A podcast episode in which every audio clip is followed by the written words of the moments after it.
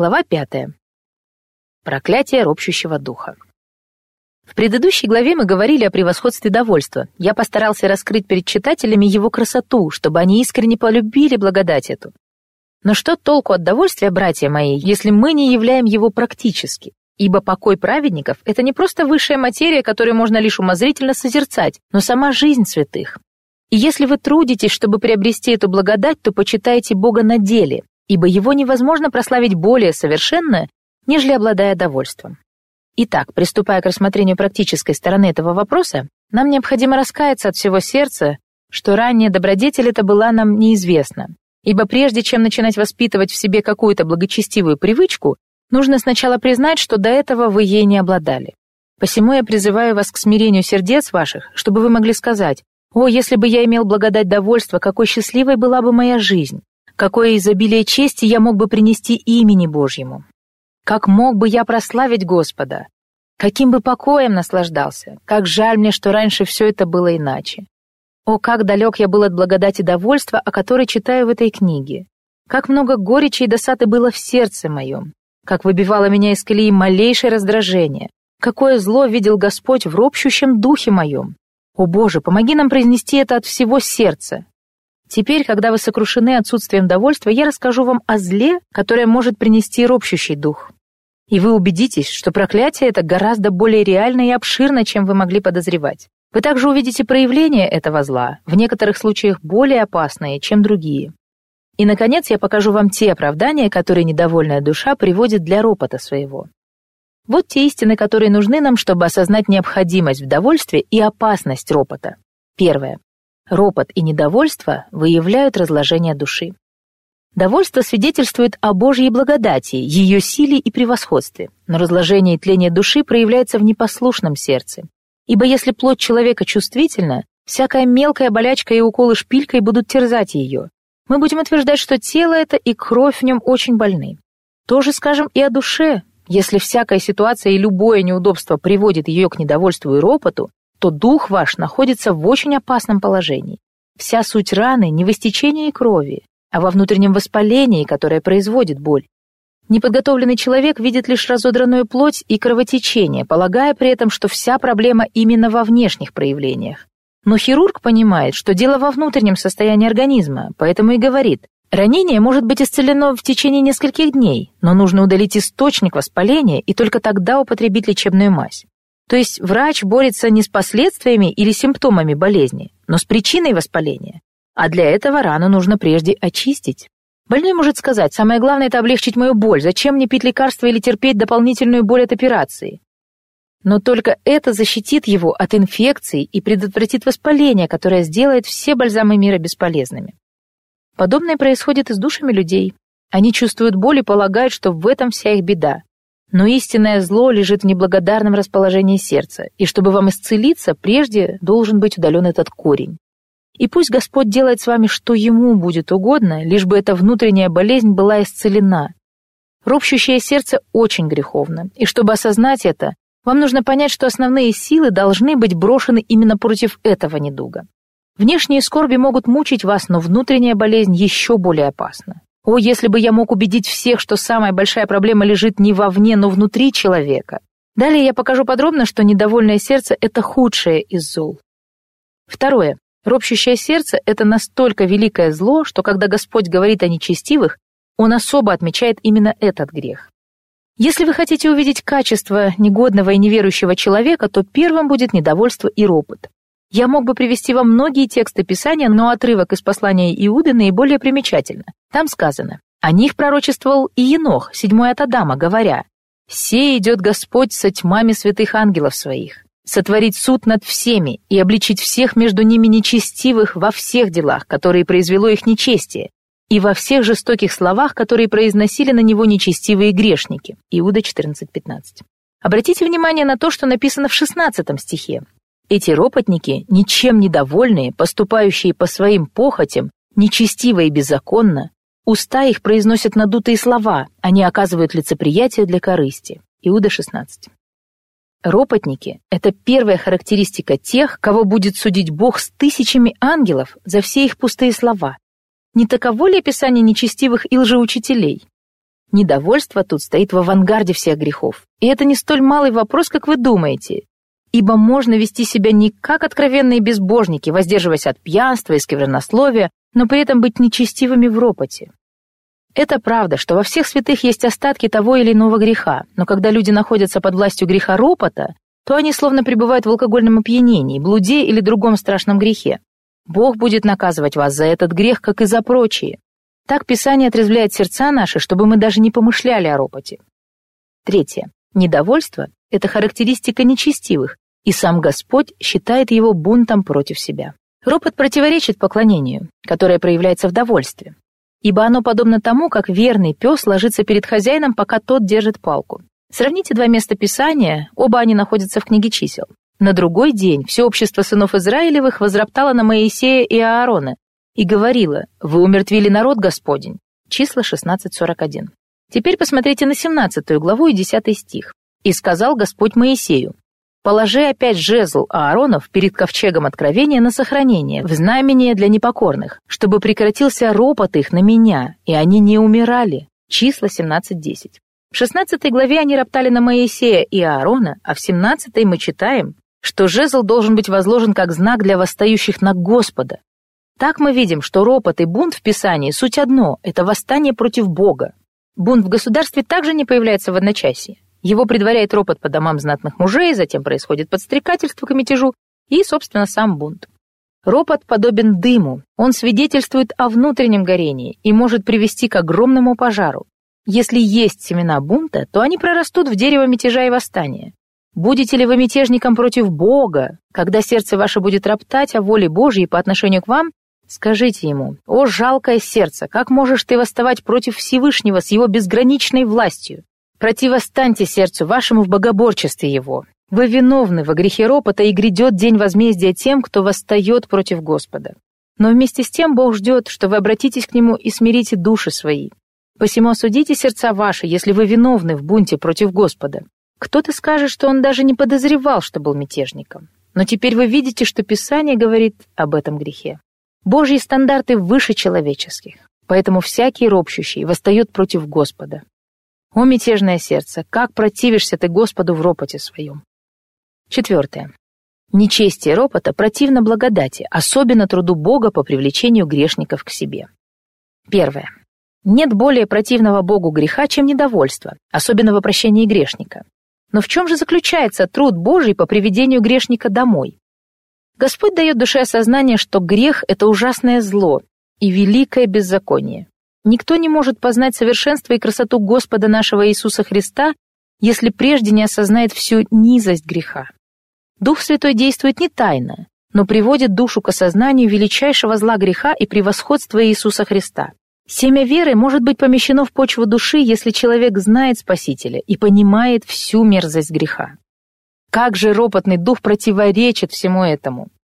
«Бог привел меня к осознанию греха и своей благодати, как же могу я смущаться от любого недуга? Воистину, если бы я осознал всю мерзость греха сего, это бы поглотило все страхи и бремена мои. Как же можешь ты роптать против Бога, о душа? Ибо совсем недавно Господь открыл тебе нечестие твое и заставил удивиться, что ты еще не в аду». Второе. Ропот противоречит взиранию на безграничную славу Христову и превосходство Евангелия. «Как же можешь ты быть недовольным, о сердце мое, если Бог показал тебе всю красоту Спасителя моего? И все же малый недуг так тяжел для меня, как будто слава Христова ничего не стоит. Истинно верующий скажет: Господь дал мне познание Христа, что дороже всего и прекраснее тысячи миров. Как же могу я быть недовольным, если обладаю такими дарами?» Третье. Третья работа, которую Бог производит, чтобы привлечь грешника к себе, это отвращение сердца от творения и внешнего комфорта. Господь обращает душу к себе через страдания, чтобы человек осознал всю тщетность всякой вещи. Дух человеческий приходит к Богу и получает оправдание от Него. И вот душа теперь не ищет покоя в мире, но слушает Господа, который говорит: «Твое счастье не в этом мире, покой твой не здесь, и счастье лежит в другом месте». Поэтому всякая вещь должна перестать быть якорем души твоей. Если что-то намертво приклеилось к одежде вашей, то нет другого выхода, кроме как оторвать приклеившееся. Так и сердце ваше, если оно льнет к миру, то будет стенать, когда что-то будут отбирать у него. И наоборот, если вы легко расстаетесь с чем-то, то сердце ваше не привязано ни к чему иному, кроме Бога. Четвертое. Бог преобразует грешника, уча душу его искать благо во Христе. Иисус есть источник всех благословений. Он отдал себя ради спасения моего, посему душа моя покоится в благодати его, ибо я верю, что все совершаемое Богом — это благо для меня. Верите ли вы в эти истины? Господь обращается к вам во имя Сына Своего. Возложите все заботы свои на Христа и ищите благо лишь в Нем. Как же можете вы роптать из-за отсутствия у вас какой-то вещи или комфорта, если вы обладаете источником всех благ? Возложили ли вы все надежды на Господа? Есть ли в вас вера? Пятое. Душа подчинена Богу, то есть верующий принимает Иисуса Христа как царя, который может распоряжаться им, как ему будет угодно. Как это противоположно духу ропота. Ведь Господь имеет право делать с верующим все то, что угодно Ему. Шестое. Господь трудится в сердце грешника, обращая душу его к завету с собой.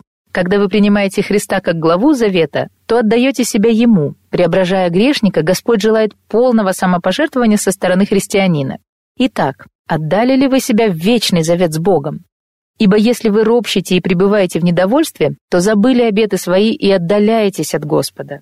Вам нужно смирить души ваши.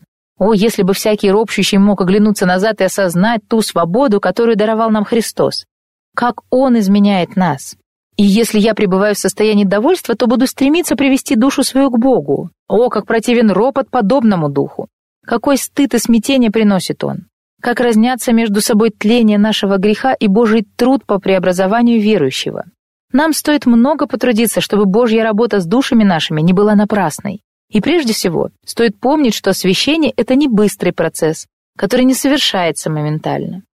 Многие также обманываются, думая, что преобразование души уже закончилось. Они уже усовершенствовались. Но истинный христианин понимает освящение как процесс всей жизни, обращаясь к Господу все дни жизни своей. Не сказал ли Христос: «Истинно говорю вам, если не обратитесь и не будете как дети, не войдете в Царство Небесное». Матфея 18:13. Да, ибо дети малы и нуждаются в росте всю жизнь. Они продолжают развиваться и зависеть от Господа. Так и христианин постоянно пребывает в ощущении своего греха, хотя он и кается в беззакониях своих. При этом освящение заключается и в том, что верующий видит благость и милость Божьей, которые помогают ему не прилепляться к творению. Вы видите превосходство Иисуса Христа, возлагаете душу свою на Него, признаете Христа Господом жизни вашей. Так верующий отдает себя в завет с Богом. И если бы это происходило с нами всякий час, то в жизни нашей не осталось бы места и времени для ропота. Пятое. Ропот и недовольство ниже христианского достоинства. Как унизительно и печально для верующего это беззаконие. Первое. Оно ниже его отношений с Богом. В каком же положении перед Богом находится христианин? Разве он не называет его своим отцом? Разве вы не дитя его? Ионадав спросил Амнона: «Отчего ты так худеешь с каждым днем, сын царев, не откроешь ли мне?» И сказал ему Амнон: «Фомарь, сестру Авесолома, брата моего, люблю я». 2 Царств 13:4. То есть Амнон плохо ел, и тело его потеряло свою силу, потому что был в ропоте и недовольстве. Из-за неприятностей дух его зачах. Но как можем мы стоять перед царем царей и роптать, когда он все дает нам? И как можем мы смущаться, когда царь этот еще и отец наш? Как можно тосковать о всякой мелочи и тревожиться по пустякам, если вы сын или дочь величайшего правителя? Как может сын земного короля, наследник престола, рыдать и плакать на людях, если он потерял игрушку? Как недостойно подобное поведение. Но чем отличаетесь от него вы, когда ропщите, будучи детьми царя? Как вы позорите отца вашего, как будто ему недостает мудрости, власти, милости или любви для вас. Ропот ниже тех отношений, в которых вы состоите с Иисусом Христом. Вы есть часть его невесты, обручены с ним и при этом беспокойны и недовольны. Чего вам недостает в нем?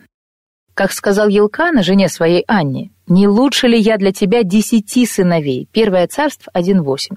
Так и Христос спрашивает вас: «Не лучше ли я для тебя, чем все богатства и покой мира сего? Что ты ропщешь из-за какого-то недостатка?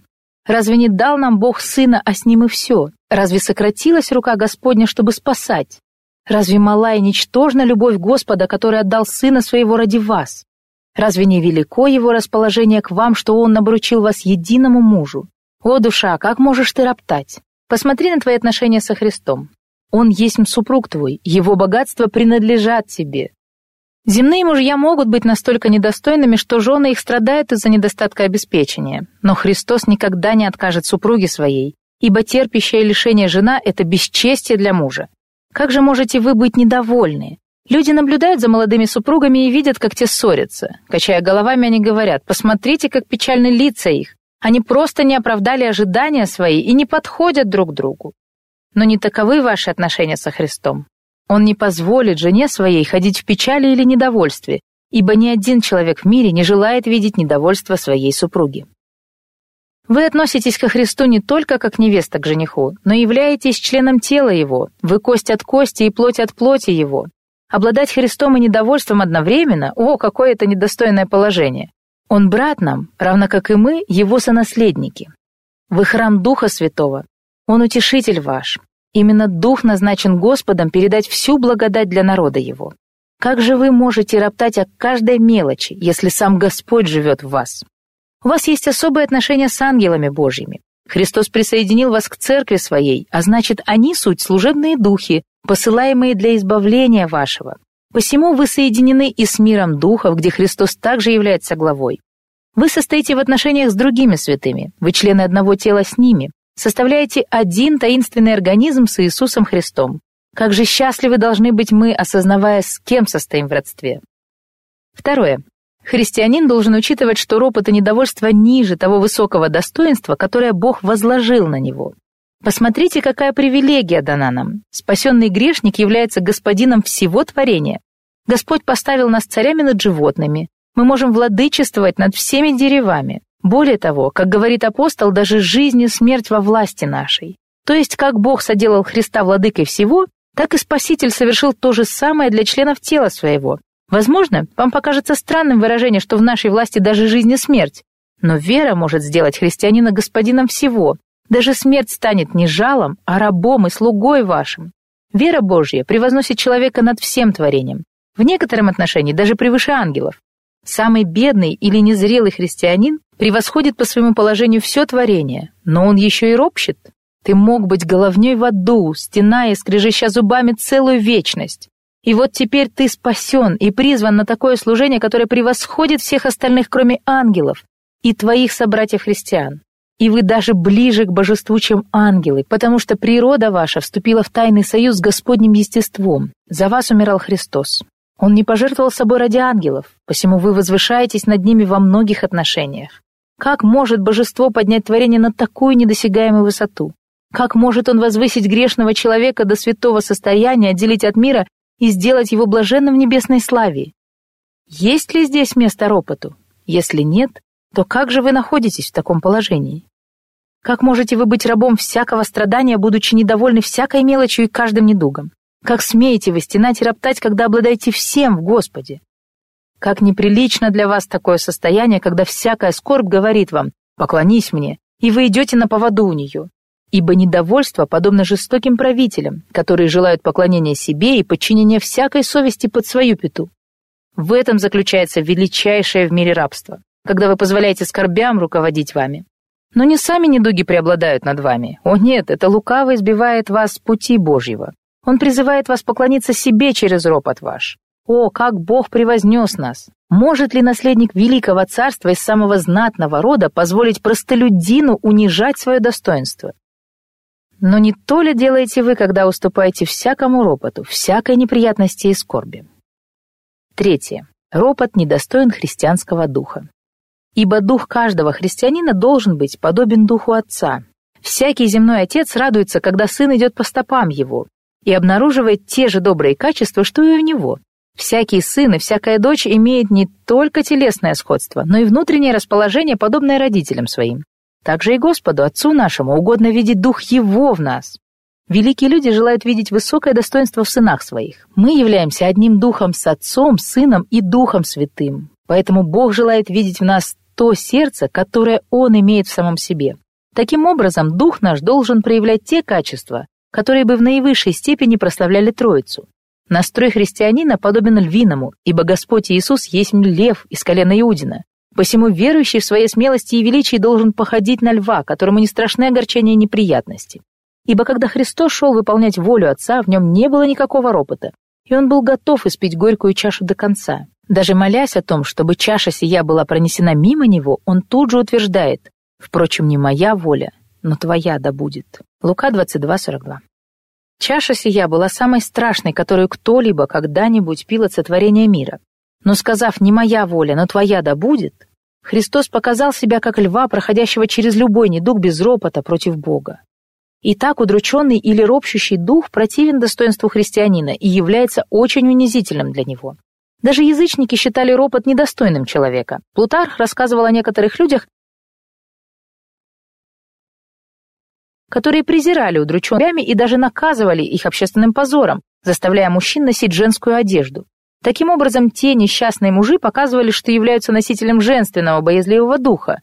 Они как бы лишались мужского начала, выглядя подобно женщинам. Но не должен ли христианин считать ропот недостойным себя, если всякая скорбь способна одолеть его? Один человек сравнил недовольных людей с отнятыми от груди детьми. О, как капризны они и не дают спать по ночам! Но, возможно, Бог желает через скорби отучить нас от некоторых внешних удобств в этом мире ради совершенствования нашего. Но как громко мы ропщим и стенаем, являет тот же самый детский, незрелый дух. 4. Ропот и недовольство ниже христианского исповедания.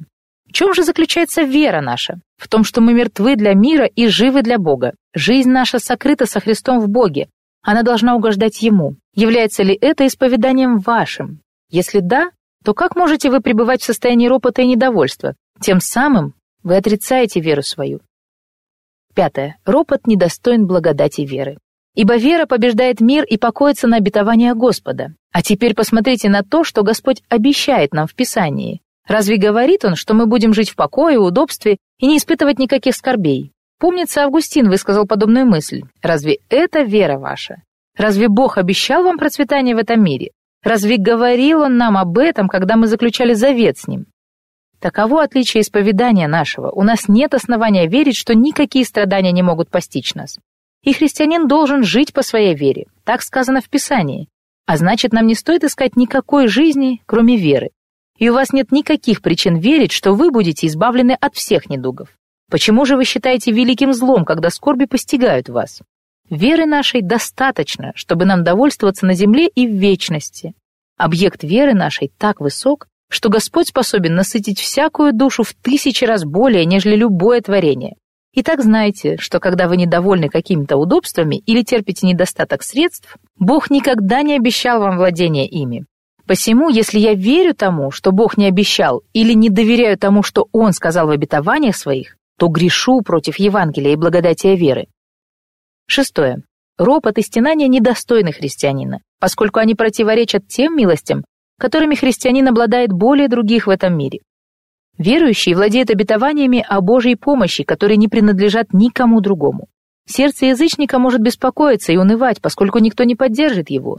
Но христианин обладает обетованиями, ему принадлежат и церковные таинства, которые могут поддержать душу его. 7. Ропот и недовольство ниже ожидания Бога от христиан, поскольку Он хочет, чтобы верующие не только смиренно переносили страдания, но и радовались в победе посреди них. О, христиане, Господь ожидает от вас, чтобы вы нашли удовлетворение в скорбях. 8. Наконец, ропот и недовольство недостойны вас, потому что многие из верующих прошлого имели гораздо меньше удобств. Они не только довольствовались в великих испытаниях, но и с радостью одерживали победу в них. Прочитайте послание евреям, и вы увидите, что некоторые из них с радостью восприняли расхищение имущества своего, а многие герои веры творили великие дела, будучи в очень стесненных обстоятельствах. Посему недовольствоваться менее серьезными испытаниями – это великое зло. 6. Зло недовольного духа – это противоречие молитвам вашим. Когда вы приходите молиться Богу, то признаете Его владычество над вами и право быть вашим исповедником, находясь в Его распоряжении. Ибо если бы Он не имел власти над вами и права управлению жизнью вашей, вы никогда не пришли бы к Нему. И если вы обращаетесь к Богу, признавая господство лишь за собою, это будет противоречить самой сути молитвы вашей. Говоря, да будет воля твоя, Отче, и хлеб наш насущный дай нам на сей день, и при этом желая исполнять свою волю, вы губите молитвы ваши и делаете их неотвеченными. Епископ Латимер однажды сказал об отрекшемся от Иисуса Петре. Он забыл о молитве «Отче наш», где имя Господа не должно светиться, а царствие Его прийти. Также и человек с недовольным и ропщущим духом, О нем можно сказать, что он забыл молитву свою и того, кому он молится. Не просим ли мы Бога о хлебе насущном, ибо сам Господь дал нам молитву сию как образец для подражания и ориентир для духовной жизни нашей? Обратите внимание, что Спаситель не учил нас просить определенное количество пищи на год или особой одежды. Он оставляет учеников взывать о хлебе насущном, показывая таким образом, что мы должны довольствоваться немногим. Есть ли хлеб на вашем столе? Надеюсь и полагаю, что все имеют его. Вы можете возразить, что не знаете о хлебе на завтрашний день. Чем мне кормить детей? Что будет с ними дальше? Как мне найти пропитание на зиму? Отвечу, как Христос учил нас молиться? Говорил ли Он просить на долгий период времени? Нет, но о хлебе насущном, то есть ежедневном. Посему, когда мы ропщем, что не имеем такого изобилия и явств, как другие, что делаем мы, как не забываем суть молитвы «Отче наш»? Мы разглагольствуем о суверенности Бога, спорим о Его избрании, но противоречим своим же молитвам, когда пребываем в состоянии ропота. Посему, когда вы недовольны, то спросите себя, соответствует ли реальная вера моя молитвам, которые я возношу к Богу? Седьмое зло недовольного духа — это те горестные последствия, которые постигают всех ропщащих. Назову лишь 5 из них. Первое. Ропот и недовольство сердец отнимает немало времени. Как много важных моментов и нужных для труда и молитвы часов упускает удрученное сердце. Как много времени тратится впустую, ибо, находясь в одиночестве, нам стоит больше проводить времени в молитве. Часто люди жалуются, что не могут сосредоточиться, и мысли их бегут от доброго. Но когда вы недовольны, то можете часами жалеть себя или стенать об отсутствии чего-то. О, будьте внимательны, чтобы вам не роптать и не тратить время ваше впустую. Второе. Ропот и недовольство делают человека неспособным к служению ближним. Довольное сердце всегда готово к благому делу, к нему можно обратиться в любой момент. Однако ропщущая душа находится в чрезвычайно непригодном для Бога состоянии. Ее многое отвлекает, она не желает трудиться и исполнять обязанности свои. Ибо когда вы слышите неприятные новости о кораблекрушении или смерти больного друга, как сложно вам продолжать ежедневные занятия ваши. Когда искушения ропотом одолевают вас, вы уже не способны наслаждаться Божьим присутствием, но концентрируетесь на том бедствии, которое постигло вас. Но если дух ваш спокоен, то никакие испытания не помешают вам исполнять свои святые обязанности. Третье. Подумайте также о том, что в состоянии ропота человек часто принимает необдуманные решения. Иногда в приступе недовольства сердце восстает против Бога, в других случаях душа ищет недуховного пути избавления от страданий. И если бы Бог даровал вам то, что вы желаете сделать в недовольстве своем, какие бы бедствия вы навлекли на себя, как велика милость Господа, что Он не дает нам пожеланиям нашим, особенно во времена ропота и недовольства. От скольких бед спасает Он нас, когда не дает нам ходить собственными путями. Итак, помните, какие злые помышления вы имели во времена ропота, и смиритесь перед Богом из-за них. Четвертое. Ропот рождает неблагодарный дух. Писание оценивает неблагодарность как один из величайших грехов, ибо недовольные в ропоте своем пользуются многими Божьими благами и милостями. Гнусная природа ропота умаляет Божье милосердие, ибо человек считает, что обладает слишком малым, в то время как имеет достаточно для ежедневного пропитания и благочестия. В духовных вопросах недовольные сердца также заблуждаются. Они полагают, что имеют недостаточно благословений, пренебрегая покоем, который могут получить в Господе. Угодно ли такое отношение Богу? Предположим, вы решаете помочь другу или родственнику, а он в ответ говорит: «Как мало денег дал ты мне, здесь всего несколько монет». Приятно ли вам будет подобное отношение к подарку вашему, если вы не дали столько денег, сколько хотел тот человек? Но, будучи недовольным, вы говорите Богу то же самое. «Мне мало того, что ты дал мне». Вы как бы заявляете, что дары Господни обыденные, и ни во что ставите их, хотя они являются драгоценными милостями от Духа Божьего и стоят тысячи миров. О, как вы неблагодарны! Благословение Божьего Духа — суть ничто для недовольного сердца, которое желает чего-то другого. Но посмотрите на внешние благословения ваши. Господь дал вам здоровье, силы, знания, семью. Но вы разочарованы, и все это суть ничто для вас. О, какая неблагодарность! Бог ожидает, что вы будете каждый день благословлять имя Его за оказанную вам милость. Никто из вас не унижен и не забыт. Но на верующих во Христа пребывает изобилие милосердия, которое непонятно грешникам мира сего. Лютер однажды сказал: «Таково обычное действие Духа Божьего, что Он смягчает зло и усиливает добрые дела. Всякое страдание может быть утешено, и всякая милость умножена». Таким образом, Дух Божий будет усиливаться в человеке, который пребывает в довольстве и размышляет о великой Божьей милости по отношению к нему. И благодать Господня ослабеет в тех, кто ропщет, в то время как для благодарного сердца все несчастья кажутся малыми. Риторика дьявола противоположна Лютеровой. Она уменьшает Божьи милости и усиливает зло. Итак, благочестивый человек благодарен, что Бог не допустил ему еще более тяжкие страдания, в то время как нечестивый думает, что никто не переносил таких скорбей, как у него. Сатана побуждает человека видеть его страдания более значимыми, чем они есть на самом деле, что и вызывает ропот. С другой стороны, он делает так, что человек воспринимает милости Божьи как нечто обыденное и недостойное внимания, что усиливает страдания ропщущей души. Приведу вам яркий пример, который мы находим в Писании. История Корея, Дафана и Аверона в книге чисел 16, 12, 14. «И послал Моисей позвать Дафана и Аверона, сынов Елиава. Но они сказали, не пойдем. Разве мало того, что ты вывел нас из земли, в которой течет молоко и мед, чтобы погубить нас в пустыне? И ты еще хочешь властвовать над нами? Привел ли ты нас в землю, где течет молоко и мед, и дал ли нам во владение поля и виноградники? Глаза людей сих ты хочешь ослепить? Не пойдем». Отметьте ту причину, по которой они роптали – неоправданные ожидания. Посмотрите также на то, в чем заключалось их недовольство. Они встретились с трудностями во время хождения по пустыне. И они считали свои неудобства гораздо более сильными, чем были на самом деле, думая, что Моисей желает их погубить в пустыне, в то время как он вел их в землю обетованную. И хотя избавление их из Египта было величайшей милостью, они желали вернуться в землю жестокого и невыносимого рабства, в то время как им надлежало благодарить Господа. Сердца их были полны ропота. Они жаждали избавления, чтобы вернуться в Египет, лишь бы тяжбы пути больше не заботили их. Впрочем, они были недовольны и до этого. Так происходит с нами сегодня, когда мы встречаемся с любой скорбью на пути нашем, мы готовы стенать перед Богом. Раньше у меня было много всего, но сейчас я испытываю трудности. Лучше бы кто-то иной владычествовал надо мной. О, посмотрите на свои недовольные сердца. Таковы горестные плоды ропота. Человек перестает быть благодарным за все то милосердие, которое Господь излил на него.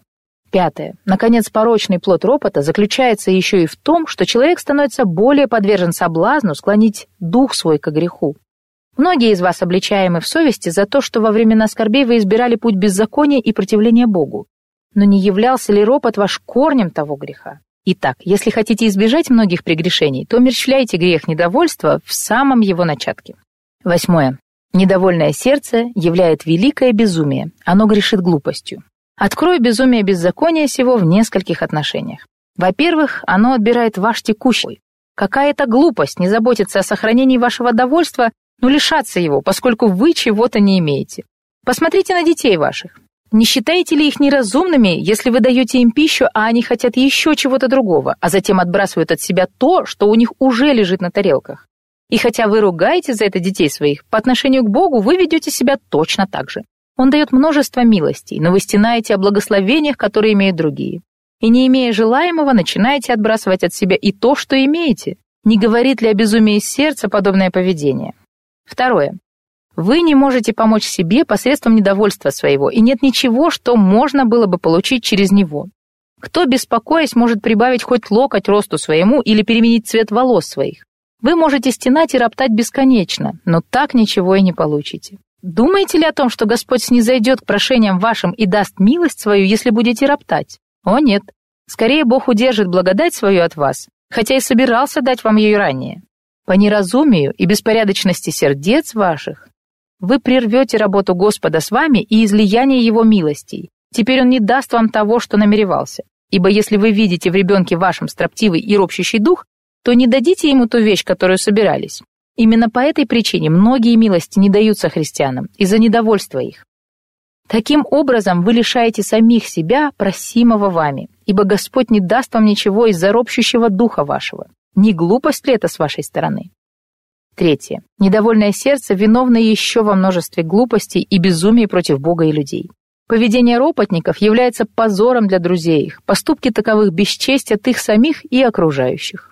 Четвертое. Недовольство и ропот поглощает все доброе и сладость милости еще до появления ее. Если даже Бог пожелает дать свое благословение на ту нужду, из-за которой мы ропщим, то радость от нее угаснет прежде благословения сего. Недовольство подобно червю, которое съедает орех в скорлупе.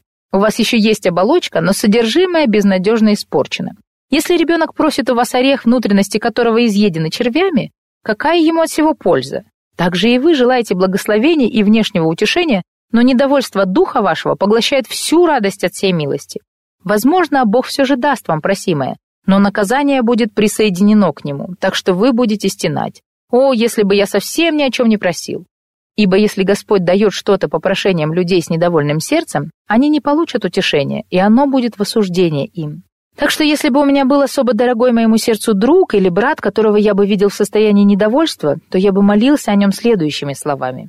«Господи, удержи от него просимое им, пока не смирится сердце его и не научится довольству. Не дай ему милости Твои, пока он не перестанет роптать, иначе все молитвы будут не в благословение для него». Итак, заботьтесь о том, чтобы смиряться и избавляться от ропота прежде прошения вашего. Помыслите в сердцах ваших.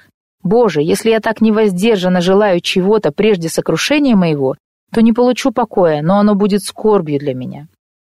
Есть много того, чего бы вы желали всем сердцем вашим, полагая, что оно даст вам довольство. Но когда это желаемое приходит к вам, то оно не дает вам счастья, но оказывается скорбью и страданием, поскольку сердца ваши хотели лишь земного. Так было и с Рахилью, которая желала иметь детей или умереть. И Господь дал ей их, но потом она умерла по словам своим. Посему люди могут иметь земной покой, но потом это благословение способно стать тяжелейшим испытанием, которое когда-либо было у них. Ребенок, об исцелении которого вы так просили и негодовали, боясь потери его, может вылечиться от недугов своих. Но потом Господь может сделать его крестом вашим до конца жизни. Кто-то сказал о манне. Когда израильтяне довольствовались ею, то она была хороша для желудков их. Но во время недовольства их Бог дал им больше, чем они могли собрать. Но манна сия уже была изъедена червями. Посему, когда мы довольны условиями и промыслом Божьим в жизни нашей, то благословение Господне изливается на нас, и оно кажется нам приятным. Но когда благословение это выпрашивается с недовольным духом, то в нем могут завестись черви Божьего наказания, и не будет нам никакой пользы. Пятое. Ропот делает наши страдания более тяжелыми. Он не только удаляет их, но и усугубляет скорби, утяжеляя недуги. Ибо недовольное сердце гордо и надменно. Оно не спустит паруса, когда придет суровый шторм. Если моряк откажется спустить паруса во время бури, облегчит ли это положение корабля? Также и ропщущее сердце. Оно гордо и не желает опускаться на колени перед Богом, признавая грех свой. Не хочет подчиняться Божьему промыслу, который ведет всякую душу. И будет ли лучше состояние души вашей, если вы не смирите дух свой в скорбях? О нет, будет только хуже. Даю 1000 к 1, что даже самый слабый шторм перевернет этот корабль. Итак, вы видите, сколь велико безумие греха недовольства.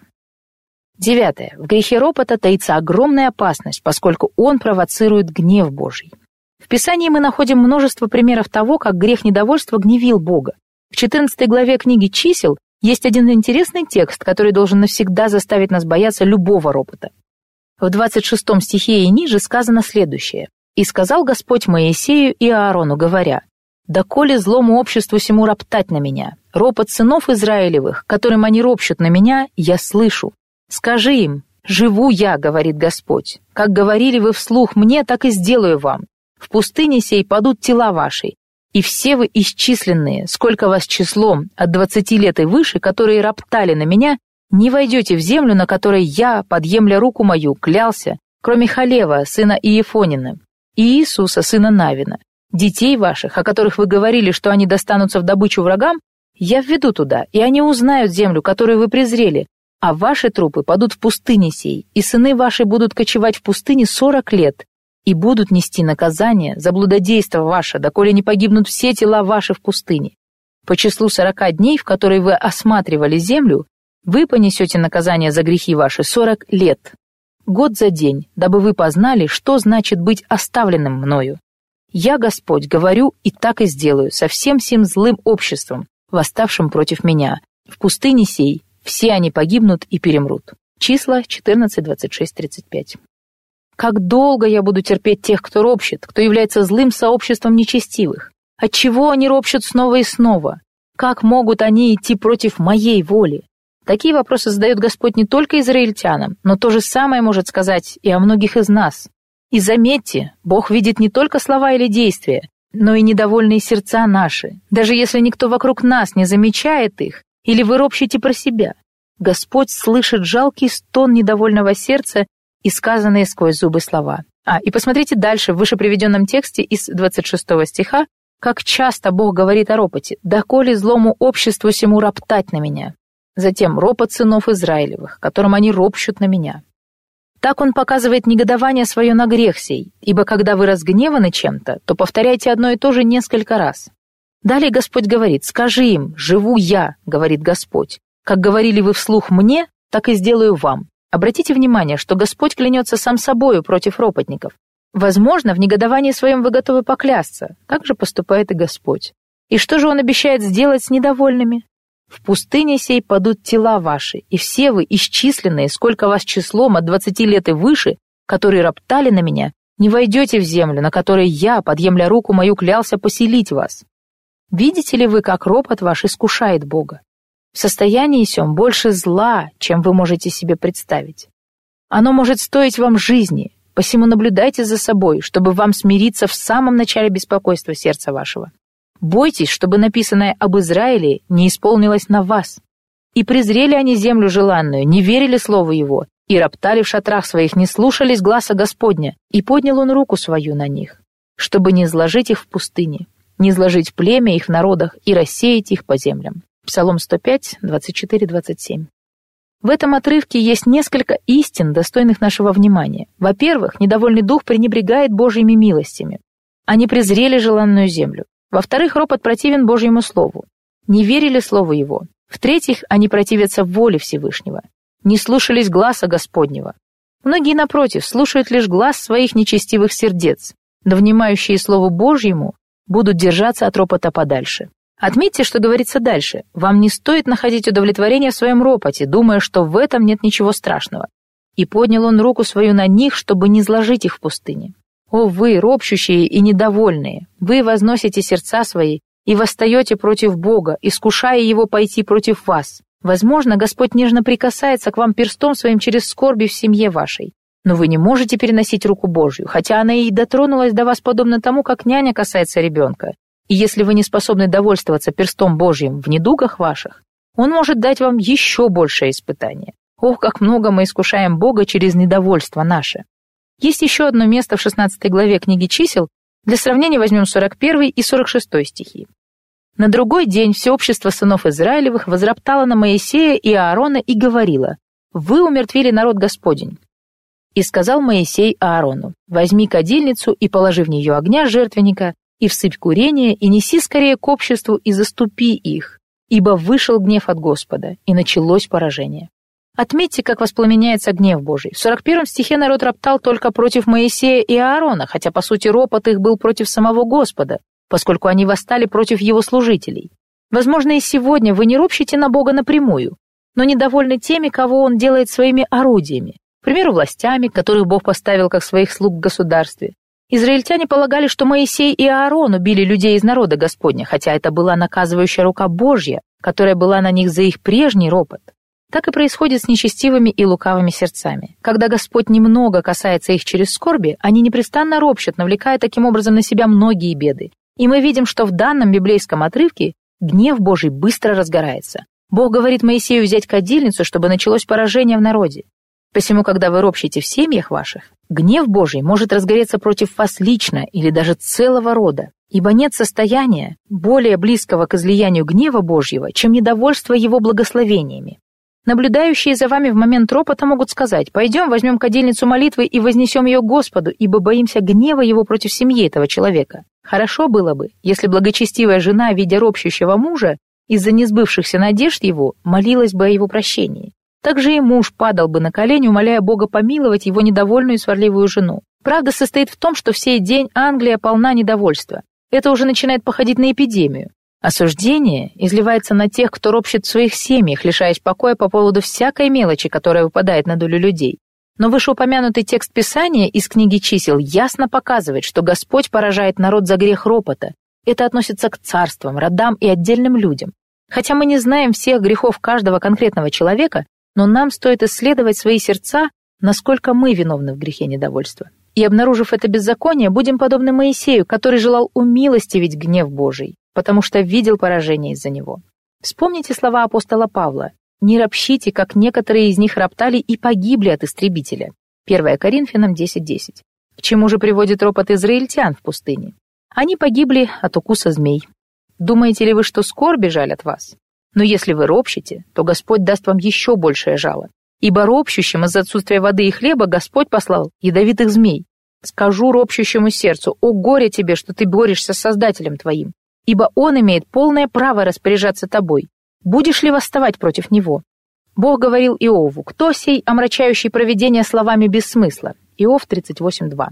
Неужели вы не понимаете, что спорите с Божьим промыслом, когда пребываете в ропоте относительно вашего материального положения или внешних удобств? Как может быть сердце человека настолько дерзким, чтобы выступать против Божьего провидения? 10. Недовольство и ропот навлекают проклятие Божье на нечестивых. Посмотрите, какое проклятие Божье грядет на нечестивых. Пусть бродят, чтобы найти пищу, и несытые проводят ночи. Псалом 58:16.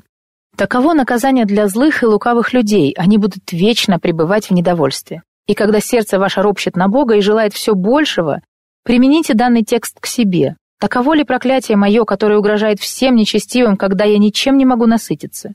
В книге Второзакония сказано следующее: «От трепета сердца твоего, которым ты будешь объят, и от того, что ты будешь видеть глазами твоими, утром ты скажешь: о, если бы пришел вечер, а вечером скажешь: о, если бы наступило утро». Второзаконие 28:67. Это написано о людях, которые не способны довольствоваться своим нынешним состоянием. Они не могут согласиться даже со временем дня, посему они поражены тяжкими скорбями. В 34 стихе написано, что сойдешь с ума от того, что будут видеть глаза твои. Второзаконие 28:34. Таковы последствия человеческого ропота, что люди даже лишатся разума. Ибо недовольные и безумны, хотя даже не понимают всего. Проклятие Божье пребывает на них, посему они преданы Господом безумию своему. В 45-48 стихах Бог говорит о проклятиях, которые постигнут народ за ропот его. «И придут на тебя все проклятия сии, и будут преследовать тебя, и постигнут тебя, доколе не будешь истреблен, за то, что ты не слушал гласа Господа Бога твоего, и не соблюдал заповедей его и постановлений его, которые он заповедал тебе. Они будут знамением и указанием на тебе и на семени твоем вовек, за то, что ты не служил Господу Богу твоему с весельем и радостью сердца при изобилии всего, будешь служить врагу твоему, которого пошлет на тебя Господь в голоде и жажде, и наготе, и во всяком недостатке. Он возложит на шею твою железное ярмо так, что измучит тебя». Второзаконие 28:45-48. Бог говорит, что наказание за дух ропота будет знамением для остальных народов, потому что Израиль не служил Господу с радостью и весельем сердца. «О ропщущие, как далеки вы от Господа, когда не поклоняетесь Ему с довольством». 11. Дух ропота — это сатанинский дух. Дьявол — это самое недовольное существо в мире. Он горд и пребывает в постоянном ропоте. Посему сколько у вас ропота, столько и сатанинского духа. Именно бесы ходят по безводным местам земли и не находят покоя. Подумайте о себе, есть ли в вас дух сатаны? Если вы говорите, что в вас живет дух Христов, то откуда же ропот ваш? 12. Если в вас есть дух ропота, то вы будете недовольны все дни жизни вашей.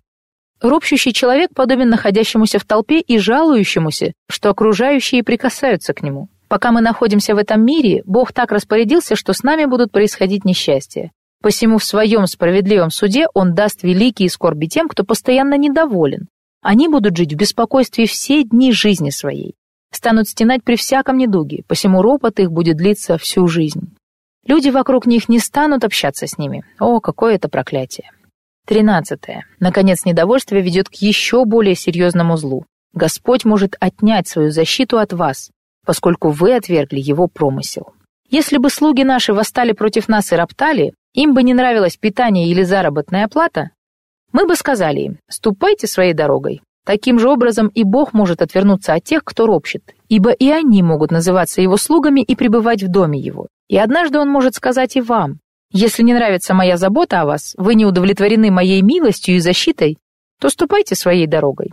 Если бы Господь заявил, что вы больше не сможете пользоваться его покровом и пребывать в общении с ним, то не было бы это для вас страшнее суда у Белого престола. Уразумейте, какое страшное зло вы делаете, когда ропщите на промысел Божий, ибо все сказанное может постичь и вас. Именно поэтому многие люди ощущают, что Господь оставил их, хотя ранее они процветали под великодушным покровительством Его. Итак, братья мои, посмотрите на те истины, о которых мы говорили в предыдущей главе, соедините их с мыслями из этой части, и вы увидите, сколь опасен ропщущий и недовольный дух. О, насколько безобразно лицо сего греха! О, как много причин у нас смирить сердца наши и пасть ниц пред лицом Господа! Ведь чтобы получить покой этот, наши мысли должны быть настроены на то, чтобы утихомирить души наши. О, если бы сердца наши могли сокрушиться перед Богом, мы бы могли приблизиться к Нему. О, безнадежность человеческого сердца! Мы находим в Писании, что народ израильский, как ни странно, вновь и вновь впадал в ропот. Чтобы нам не пойти путем их, стоит помнить еще несколько примеров из Писания. Первый из них находится в 15 главе книги «Исход». Там Моисей и все собрание поют славословия Господу. «Пою Господу, ибо Он высоко превознесся, коня и всадника его вернул в море. Господь крепость моя и слава моя. Он был мне спасением, Он Бог мой, и прославлю Его, Бог Отца моего, и превознесу Его, Господь муж брани, и Егова имя Ему. Колесницы фараона и войско его ввергнул Он в море, и избранные военачальники Его потонули в Черном море. Пучины покрыли их, они пошли в глубину, как камень». Исход 15:1-5. Далее они продолжают. «Кто, как Ты, Господи, между богами? Кто, как Ты, величествен святостью, досточтим хвалами, Творец чудес?» Исход 15:11. «Как величественно восторжествовали в Боге сердца их, но отметьте, что ближе к концу главы в 23-24 стихах говорится следующее. «Пришли в меру и не могли пить воды в мере, ибо она была горька, почему и наречено тому месту имя Мера. И возроптал народ на Моисея, говоря, что нам пить?» Исход 15:23-24. После столь великой милости какая неблагодарность была в их ропоте. Тогда Бог дал им воды, но в следующей главе они были сурово наказаны за недовольство свое. Но они продолжали роптать и далее. 16 глава книги «Исход» опять начинается с недовольства. «И возроптало все общество сынов Израилевых на Моисея и Аарона в пустыне, и сказали им сыны Израилевы: о, если бы мы умерли от руки Господней в земле египетской, когда мы сидели у котлов с мясом, когда мы ели хлеб досыта, ибо вывели вы нас в эту пустыню, чтобы все собрание это уморить голодом». Исход 16:2-3. Теперь им нужна пища, хотя раньше требовали только воды. Даже когда Бог давал им все необходимое для жизни, они не смирялись, но все время желали чего-то большего. В следующей главе, отойдя лишь на небольшое расстояние от предыдущего места, народ Божий вновь впадает в тот же грех. «И двинулось все общество сынов Израилевых из пустыни Син в путь свой по повелению Господню, и расположилось станом в Рефидиме, и не было воды пить народу, и укорял народ Моисея, и говорили: дайте нам воды пить. И сказал им Моисей: что вы укоряете меня, что искушаете Господа? И жаждал там народ воды, и роптал народ на Моисея, говоря: зачем ты вывел нас из Египта? Уморить жаждою нас и детей наших, и стада наши». Моисей возопил Господу и сказал: «Что мне делать с народом сим? Еще немного, и побьют меня камнями». Исход 17:1-4. Итак, мы видим, что после получения всякой милости от Бога народ израильский на время успокаивался, но не смирялся в глубине сердца. Именно поэтому я и привожу эти отрывки из Священного Писания, чтобы показать вам: если вы не смирились и не оставили ропот, то будете недовольны при встрече с любыми другими жизненными обстоятельствами, даже когда уже получили утешение от Господа. Глава 6. Что усугубляет грех ропота? Итак, борьба с духом ропота весьма тяжела, но мы пойдем дальше и поговорим о том, что делает грех сей еще более страшным. Первое. Ропот во время изобилия милосердия. Чем больше благодать Божья к нам, тем более тяжек грех недовольства. К примеру, Господь освобождает народ свой из дома рабства, а они ропщут, поскольку им не хватает каких-то мелочей. О, как отвратителен грех сей после столь великих милостей Божьих! «Братья мои, Господь дал нам лето благоприятное и даровал благодать на благодать. Посмотрите, как много вы получили после обращения своего. Будем молиться, чтобы все библейские наказания и проклятия, павшие на Израиль за ропот их, не пали и на нас за недовольство наше, ибо Господь весьма милосерд и многомилостив». Мы слышали о милосердии Божьей в Бристоле и милосердии к нашим братьям в Шотландии. Но если затем что-то худое постигнет нас, как много ропота возникает в наших сердцах, как будто мы уже забыли о Его прошлых милостях. Воздадим же славу Богу за милосердие Его, станем хвалить Его за величие и благодать. И если Господь дал покой сердцам нашим, будем внимательны к скорбям ближних.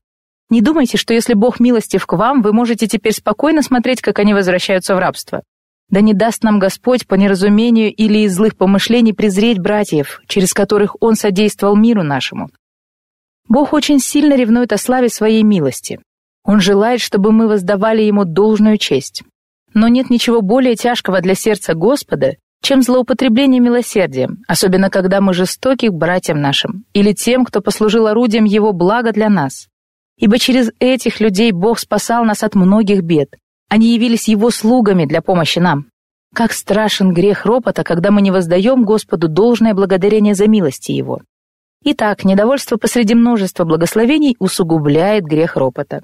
Даже в болезненных условиях греховное беспокойство – это страшное зло. Но ропот становится еще более тяжким грехом посреди Божьих милостей, когда милосердие Господне к нам неисчислимо, но мы недовольны из-за отсутствия какого-то комфорта или вещи.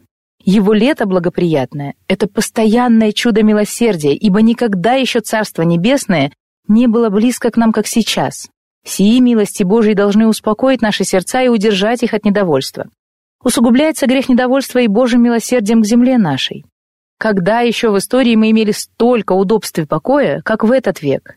Но мы будем роптать в напрасных мучениях, поскольку не имеем всех земных богатств, при этом забывая о страданиях Церкви, в то время как обладаем бесчисленными личными благословениями. Также отягчающим обстоятельством является ропот, когда Церковь Христова и все общество пребывает в страданиях, в то время как человек довольствуется многими благами от Бога, предаваясь праздности и удовлетворяя собственную плоть. И наоборот, если народ и Церковь пребывают в благочестии, нельзя предаваться ропоту из-за частных бед своих. Но даже если Церковь и народ пребывают в отступничестве, то это не оправдывает греховный ропот и похоть плоти. Напротив, личные скорби должны быть поглощены радостью, если Бог дает милость нашей стране. Таковы должны быть мысли наши. Хотя скорбь и постигла меня, но да будет имя Господне благословенно, что все хорошо в церкви Его и в народе этом. Такие размышления должны утихомирить сердца наши, ибо если в нас нет смирения, то грех будет усугублен теми милостями, которые Бог изливает на окружающее нас общество. Печально, что благословения Божьи могут превратиться в наказание наше. Молились ли вы Богу, чтобы Он дал вашей армии победу и улучшил положение народа вашего? И когда Господь дал все это, как вы можете роптать о малейшем беспокойстве в жизни вашей? Недостаточно ли оно, чтобы смирить сердца ваши? Мало ли вам благодати Божьей, чтобы угасить недовольство ваше? Общественные милости не стоили бы молитв ваших, если бы они не были предназначены для успокоения души вашей в скорбях. Итак, милости народу утяжеляют ропот отдельного гражданина. Но то же касается и общественного недовольства, когда среди народа происходит что-то не таким образом, как мы сего желаем. Бог может сказать: «Как же так? Я излил свои милости на людей этих, и, имея все необходимое для жизни, они еще недовольны». Как велико это зло, ибо вы обладаете большим милосердием, чем все скорби ваши. Думаю, это относится ко всем читающим эти строки. Ибо какими бы ни были страдания ваши, милость Божья к вам превосходит их. Мне могут возразить, что я не способен понять страдания всех людей, поскольку не разумею и не испытываю их.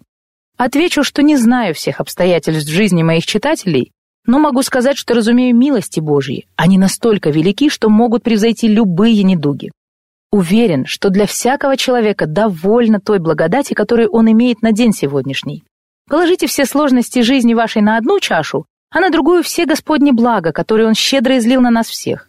Что окажется тяжелее? Безусловно, милость Божья больше, чем любое несчастье. Так что пусть день сегодняшний станет временем благодарения за то, что Евангелие звучало к вам, что вы спасены от ада и вам оказана такая великая милость, которая лучше любого страдания. И помимо сего вы пользуетесь своим телом, у вас есть чувство, рассудок и относительное здоровье, что часто есть большая милость, чем материальное благосостояние. Ибо нет ни одного больного богача, который не променял бы свое состояние на телесное здоровье. Итак, ваши милости больше, чем ваши страдания. В Священном Писании мы находим, как Святой Дух обостряет грех недовольства. В книге Чисел, 16 главе, мы читаем о речи Моисея к Корею и его спутникам. «И сказал Моисей Корею: „Послушайте, сыны Левия, неужели мало вам того, что Бог Израилев отделил вас от общества израильского и приблизил вас к себе, чтобы вы исполняли службы при скинии Господней и стояли перед обществом, служа для них? Он приблизил тебя и с тобой всех братьев твоих, сынов Левия, и вы домогаетесь еще и священства. Итак, ты и все твое общество собрались против Господа. Что, Аарон? Что вы ропщите на него?“ Числа 16, 8, 11. Разве недостаточно было для тех мужей, что сам Бог дал им привилегию служить Ему? Разве мало было им того, что Господь так приблизил их к себе, дав им почетное служение, в котором они могли быть полезны всему обществу израильскому? Посмотрите, как принадлежность к народу Божьему и действие Духа среди него отягчает вину за грех ропота. Ибо всякий, обладающий такой ответственностью, будет удерживать себя от недовольства. Каждый служитель Божий проходит через скорби, когда тяготы жизни и служения огорчают дух их. Но утешьтесь, братья, Господь употребляет нас для служения себе, призывая творить благо ближним. И все же, как много служителей недовольны своим положением и живут в ропоте, подобно тем левитам, о которых Моисей сказал: «Он приблизил тебя и с тобою всех братьев твоих, сынов Левия, и вы домогаетесь еще и священства». Числа 16:10. Ищете ли вы большего? Если да, то как можете вы восставать против Господа? Он дал вам так много благ своих, но вы в недовольстве желаете еще большего. Думаю, этот текст Писания должен удержать служителей Божьих от ропота, с какими бы недобрыми людьми они не встречались и какие бы скорби не испытывали. Компенсируйте печали ваши за счет доброго труда и благодарного духа. Так вы будете полезны для дела, на которое Господь поставил вас. Второй отрывок, который показывает опасность ропота во время действия Духа Божьего, это 2 глава книги Иова, 10 стих. Там праведник обращается к жене своей со следующими словами: «Ты говоришь, как одна из безумных, неужели доброе мы будем принимать от Бога, а злого не будем принимать?» Отметим, что Иов боролся с искушением ропотом, вспоминая, сколько получил благ от Всевышнего. «Ибо когда беды приходят в жизнь нашу, разве не получаем мы вместе с ними и много доброго? Как сказано в 7 главе книги Екклесиаста, в одни благополучия пользуйся благом, а в одни несчастья размышляй. То и другое соделал Бог для того, чтобы человек ничего не мог сказать против него». Екклесиаст 7:14. Итак, каков должен быть настрой сердца нашего? Радость во времена процветания и размышления в часы скорбей, потому что Господь сотворил и то, и другое для блага нашего. Возможно, сейчас вы испытываете трудности, но множество раз вы получали и обилие благословений. Составьте таблицу с двумя столбцами – скорби и милости Божьей. И при честном и здравом рассмотрении вы осознаете, что блага Господни намного более велики и многочисленны. К примеру, Бог дал скорби одному вашему ребенку, но одновременно с этим был милостив в другом чаде вашем. Господь поразил Давида в сыне его Авесоломе, но был благ к нему через Соломона. Вероятно, у вас есть трудности с содержанием имения вашего, но посмотрите на супруга и друзей ваших, как много благодати Бог дает вам через них. Возможно, вы страдаете от непонимания окружающих, но у вас есть верные товарищи, которые всегда могут помочь и утешить. Итак, посмотрев на милости и скорби одновременно, вы вскоре убедитесь, что благодать Божья превосходит любое несчастье. Иначе милости Господни будут лишь отягчать вину вашу, поскольку вы будете роптать посреди них. Помыслите еще об одной истине, которая даст силу сердцам вашим. Многократно согрешая, мы считаем, что Бог простит нас. Но почему мы не верим, что Господь, наоборот, не вменит нам в вину ропот наш во времена милосердия Его? И почему нам не стоит благословлять имя Его в страданиях наших? Почему бы посреди скорбей не принять те благословения Господни, которыми мы уже обладаем? И отчего мы ропщем в недугах наших, если Бог может справедливо поразить нас за недовольство? Господь может отвергнуть служение наше и отнять от нас многие свои милости, если мы ропщем, наслаждаясь дарами Его благодати. Второе. Грех ропота усугубляет также недовольство по мелочам. Слуги Неимана однажды сказали господину своему: «Отец мой, если бы что-нибудь важное сказал тебе пророк, то не сделал ли бы ты?» 4 Царств 5:13. «Так и я спрошу вас, если Господь желает, чтобы вы пострадали за Него или пожертвовали чем-то серьезным, не сделали бы вы всего просимого им? Почему же вы не хотите испытывать дискомфорта в малом?» Помнится, я читала «Язычники» Сенеки, который писал о великом зле ропота по поводу малых несчастий. Он говорил следующее: «Предположим, человек живет в прекрасном доме с красивым садом, окруженным высокими деревьями. Как может он роптать, если ветер слишком сильно дует на него от листьев этих деревьев? Или станет ли кто в его положении плакать об опавших листьях, если все растения в саду его приносят разнообразные плоды?» Какие все это мелочи. Так и со многими людьми. Они обладают многими дарами, но достаточно ветрам жизни немного сдуть листья, и они недовольны. Посему мы ропщем не потому, что чего-то не имеем, но потому, что считаем имение наше недостойным себя, что есть великий грех. Предположим, Бог дает женщине здорового в целом ребенка, у которого есть все конечности, но на пальце его растет бородавка. Каким грехом будет ропот ее? Она так увлечена мелким недостатком чада своего, что забывает возблагодарить Бога за все блага его в нем. Не скажете ли вы, чтобы было безумием для нее так относиться к дару сему? Воистину, наши страдания, если мы взвесим их правильно, являются мелочами по сравнению со всеми милостями нашими». У Ревекки было сильное желание иметь детей, и когда она уже была беременной, то спросила: «Почему со мной такое происходит?» Как будто бы Бог не дал ей детей. Недовольство мелочами во времена великих милостей отягчает грех ропота. Ропот из-за великих бедствий – это тоже грех, но недовольство по всякому малому поводу еще хуже. Читал об одном человеке, который жаловался на букет роз, потому что один цветок уколол его своими шипами. Таким образом, грех ропота может быть утяжелен, когда мы недовольны чем-то малым, при этом обладая великими благословениями. Третье. Если кому-то даны великие дары и способности, ропот таковых будет гораздо более тяжелым грехом, чем для остальных. Ропот и недовольство – это часто удел слабых людей, в то время как ропщущие разумные и сильные мужи и жены есть еще более великое зло. Как могут люди, которым дарован удивительный разум и большая мудрость, роптать и изнемогать в любом бедствии? Беззаконие это будет более тяжким, чем ропот остальных. Четвертое. Еще одно зло для ропщущей души – это непонимание безвозмездной Божьей милости по отношению к нам. Все дары Господни бесплатны, и роптать, обладая ими, как будто мы заплатили огромную цену за них, есть великое зло. Предположим, вы приняли друга в своем доме, сытно накормили, не взяв с него ни цента. Вы не ожидаете, что он будет придираться к работе слуг в доме вашем, а также критиковать блюда за обеденным столом. Если у кого-то есть обильное пропитание, которое он имеет бесплатно, не осудят ли его люди, если он будет роптать из-за неверно наполненной чаши или задержки обслуживания за ужином? Так и мы каждый день пребываем за столом на Божьем перу, который бесплатен для нас. Неприлично возмущаться едой за столом друга, но возмущаться пищей Господней, которая есть его установление и промысел, это еще более великое зло. Пятое. Наказание за ропот может быть более тяжким, если человек недоволен тем, что уже получил от Бога. Так бывает с детьми. Они будут плакать о каких-то вещах, но когда вы дадите им их, они выбросят дары ваши и останутся недовольными, как и прежде. Так было с народом Израиля. Ничто не могло успокоить их, когда они хотели царя. Самуил пытался убедить их в обратном, но они настаивали на своем, желая себе правителя. Позже израильтяне стали говорить: «Нет у нас царя, ибо мы не убоялись Господа. А царь, что он нам сделает?» Осия 10:3. То есть они недовольствовались тем, что имели. Рахиль также грешила недовольством, когда желала смерти, поскольку Бог какое-то время не давал ей детей. Но она роптала и тогда, когда страдания ее были минимальны.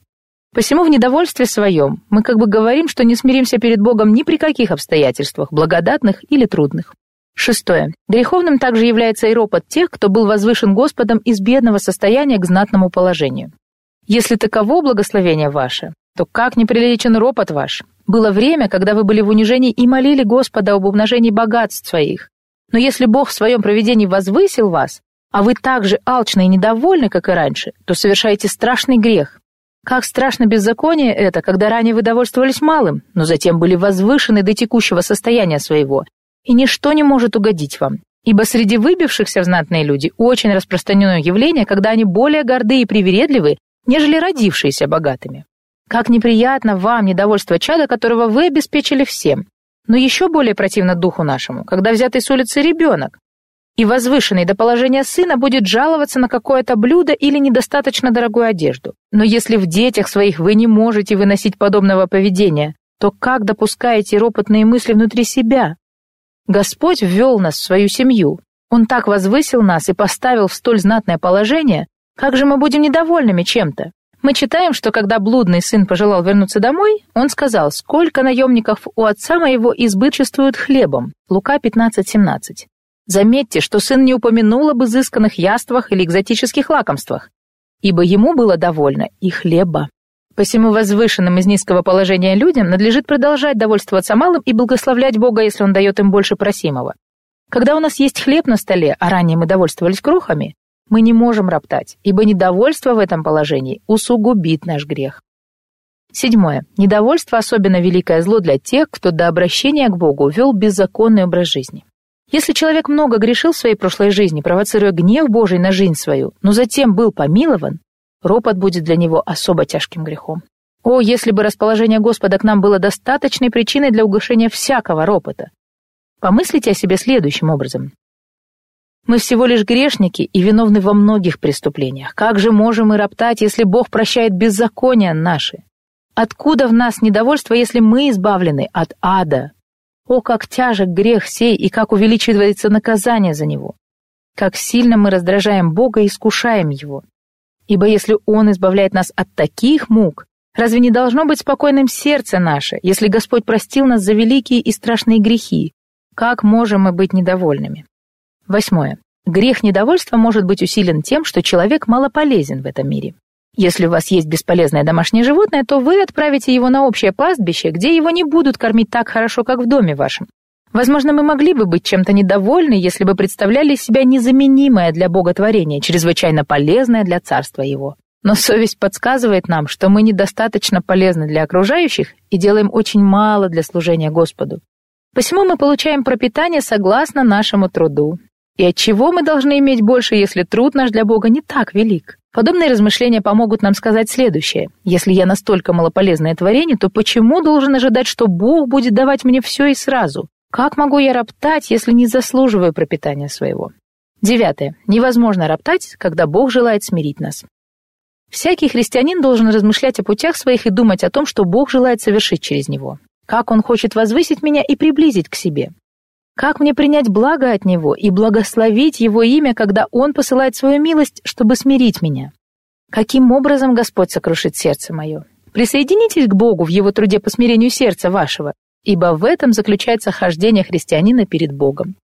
Как Енох и Ной угодили Богу, что означает их хождение перед Ним? Они наблюдали за тем, как Он трудится в жизни их, и присоединялись к Его работе. Посему, если Бог через страдания желает смирить нас, мы не можем роптать, поскольку таков труд Его по отношению к нам. Итак, сейчас вы недовольны, поскольку испытываете скорби. Но страдания как раз и предназначены для смирения и сокрушения вашего. Величайший замысел Бога состоит в том, что подчас Он будет огорчать нас. Как же мы можем поддерживать дух, противоположный воле Его? Станем ли мы роптать, если это противостоит Его замыслу, когда Господь хочет в конечном счете блага для нас? Он желает сокрушить наше каменное сердце и смирить наш гордый дух, и в этом заключается величайшая милость Всевышнего к нам. Будете ли восставать против Бога? Возможно, вы ропщите про себя, не смея произносить дерзкие слова вслух. Помыслите о том, как это отягчает ваш грех, когда вы идете против Бога. 10. Чем более явна и ощутима рука Божья во время скорбей наших, тем больше грех ропота и недовольства посреди недугов. Ропот — это величайшее зло в любое время, но когда я вижу Господне провидение в жизни моей и недоволен в нем, то совершаю еще более страшный грех. Как я могу роптать, если Господь работает со мной через страдания? Как можно сопротивляться благодатной руке Божьей? Как я буду восставать против Господа, который пожелал, чтобы я находился в своих стесненных условиях? Действительно, мы можем стараться избегать скорбей, но когда становится очевидной воля Бога по дарованию нам страданий, или Господь особым образом выражает свою волю в жизни нашей, нам следует пасть ниц и подчиниться Ему, дабы Он не прогневался на нас. Лучше нам смириться под крепкую руку Его и осознать следующее. Чем более могущественно действие Господне, тем более тяжка ответственность за ропот и нарушение довольства. И наказание от Бога будет весьма суровым, ибо Он ожидает, что мы пойдем перед Ним, а Он назовет нас по имени и скажет: «Буду обладать духом сим и смирять его. Разве не видишь ты, человек, что рука моя на тебе, чтобы сокрушить гордое сердце твое?» О, какое блаженство для творения склониться перед Создателем своим! Если вы говорите со своими слугами в обычной манере, то не ожидаете ли от них серьезного отношения к словам своим? Но когда обращаетесь к ним с особо важным сообщением и просите их внимательно послушать, то не хотите ли вы, чтобы они стояли на месте и внимали каждому вашему слову? Воистину, вы бы были очень недовольны, если бы в этот момент они роптали. Посему и Господь не терпит недовольства нашего, когда особым образом обращается к нам с престола своего. 11. Ропот становится еще более тяжким грехом, когда он продолжается долгое время.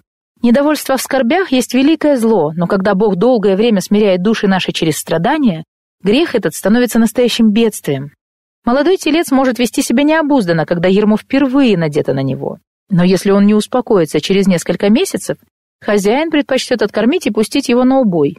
Итак, Господь желает смирить дух наш через страдания, но когда ропот не успокаивается в течение долгого времени, возможно, нескольких лет, недовольство ваше будет вести вас в погибель. Длительность ропота отягощает грех этот. Ибо сказано в Писании: «Всякое наказание в настоящее время кажется не радостью, а печалью, но после, наученным через него, доставляет мирный плод праведности». Евреям 12:11. Воистину, несчастья наши не радостны сами по себе, но тяжки для духа нашего. Однако, как написано в данном отрывке, впоследствии наказания сии приносят мирный плод праведности тем, кто верно относится к ним. И если вы давно учитесь в школе Христовой, то горе вам, если вы не познали тот покой, о котором писал апостол Павел. «Я научился быть довольным тем, что у меня есть» Филиппийцам 4:11. Возможно, вы скажете вместе с псалмопевцем, что душа моя насытилась бедствиями, и жизнь моя приблизилась к преисподней Псалом 87:4. Но роптать в этом состоянии – это великий грех, ибо тело человеческое может привыкнуть к разным условиям, хотя оно и достаточно хрупко. И те, кого Господь упражняет в скорбях, хотя душа их нежна и ранима, должны освоить искусство довольства. Новая корзина может издавать скрип, но потом уже движения прутьев становятся бесшумными. Так и христианин, который только что пришел к Господу, пока не имеет силы переносить тяжкие скорби. Но если вы уже долго живете с Господом, то как можете роптать и стенать от всякого недуга? О, как позорно для зрелого верующего пребывать в ропоте и иметь недовольный дух. Глава 7. Отговорки недовольного сердца. Братья мои, скажу следующее. Хоть ропот и есть весьма тяжкий грех, все же недовольное сердце найдет множество аргументов, которые оно скажет в свое оправдание. Постараюсь развенчать эти заблуждения, в которых впадает оправдывающая себя душа. Первое. Это не ропот, а осознание моего положения. Когда Бог забирает у вас друга, вы ропщите на него, но при этом говорите обличающим вас. «Почему вы так жестоки ко мне и не понимаете моего состояния?» Так люди скрывают свой греховный ропот в скорбях под рукой Божьей, притворяясь смиренными и обвиняя других в невосприимчивости к несчастьям своим. На это я отвечу тремя истинами. Во-первых, нет никакого чувства скорби, которым можно было бы оправдать непонимание Божьих милостей. Более того, благодарное сердце ощущает милости Божьей по мере возрастания скорбей. Но остальные так внимательны к скорбям своим, что эти мысли лишают их ощущения Божьих милостей. Таким образом, проявляя недовольство, вы выходите за пределы допустимого выражения скорби. Так вы можете знать, угодно ли стенание ваше Богу или нет, и когда печаль уже становится ропотом. Лишает ли чувство несчастья ваших ощущений Божьей благодати к вам? Если да, то вы ропщите. Во-вторых, разумное огорчение в скорбях не мешает верующему исполнять свои обязанности, ибо верное понимание назначения страданий не будет препятствовать служению в мире и в церкви. Но если вы настолько чувствительны, что всякая скорбь выбивает вас из колеи и огорчение делает непригодным для исполнения обязанностей, то, несомненно, такое состояние выходит за рамки обычной печали. В-третьих, если бы вы были просто несчастны, то смогли бы благословлять Бога за милость Его для других людей. Однако ропот порождает недовольство успехами окружающих и зависть их благу. Когда кто-то недоволен своим положением, то он завидует тем, кто избавлен от страданий или находится в лучшем состоянии, чем он. Воистину, когда вы чувствительны к страданиям вашим, но в то же время бесчувственны к милостям Господним, то становитесь непригодным для любого дела, поскольку проводите время в зависти другим, потому что они не страдают так же сильно, как вы. Второе. Я скорблю не о страданиях, но о своих грехах. Человек с подобными отговорками утверждает, что сокрушается из-за беззаконий своих. Но не будем обманываться. Очень часто люди ропщат в страданиях, прикрываясь заботой о своей душе. Это весьма распространенное заблуждение или намеренный обман. Приведу несколько причин, почему это так. Во-первых, такие люди не беспокоились о своих грехах ранее, до того, как пришло несчастье. Если ты говоришь, что теперь осознаешь тяжесть греха, почему же не желаешь удалить от себя самое главное беззаконие – грех ропота? Почему же тогда не заботишься больше о душе своей, чем о стенаниях во время страданий? Во-вторых, если бы грех так беспокоил вас, то вы бы продолжали стенать, даже если бы страдание было забрано от вас. Но напротив, как только скорби проходит, многие люди перестают беспокоиться и о собственных грехах.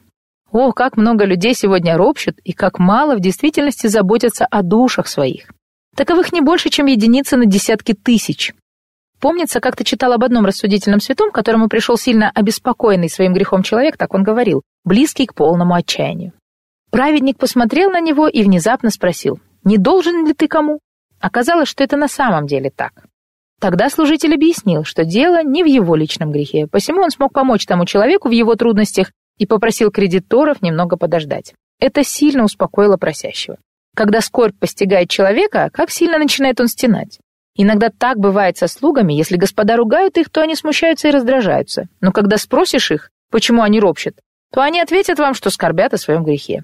И мы принимаем во внимание, что только Господь есть сердцеведец. Он знает, является ли ваш плач стенанием о грехах или ропотом души вашей. В-третьих, если вы обеспокоены своим грехом, то будете переживать и о том, чтобы не роптать и не отягчать свой грех, ибо лишнее беспокойство всегда усугубляет вину за беззаконие наши. И, наконец, в-четвертых, если бы вы были озабочены своим грехом, то вам бы следовало подчиняться наказывающей руке Божьей, о которой написано в книге Левит 26:41. Но вы не желаете перестать роптать и не видите истинную причину своего несчастья. Третье. Другая душа может сказать: «Я ропщу, потому что Бог отошел от меня». Человеческое сердце пытается оправдаться следующим образом: «Как мне не роптать и быть довольным, если Господь оставил меня? Мое несчастье состоит в том, что Бог скрыл свое лицо, посему я весьма удручен и не могу найти покоя». Таковым бы я хотел ответить следующее. Первое. Нельзя утверждать, что если вы испытываете скорбь, то Бог непременно оставил вас. Такое заявление есть зло для всякого человека. Возможно, вы делаете такой вывод, потому что не видите других причин страданий ваших. Но говорить так значит являть греховное состояние сердца вашего, что очень печалит Господа.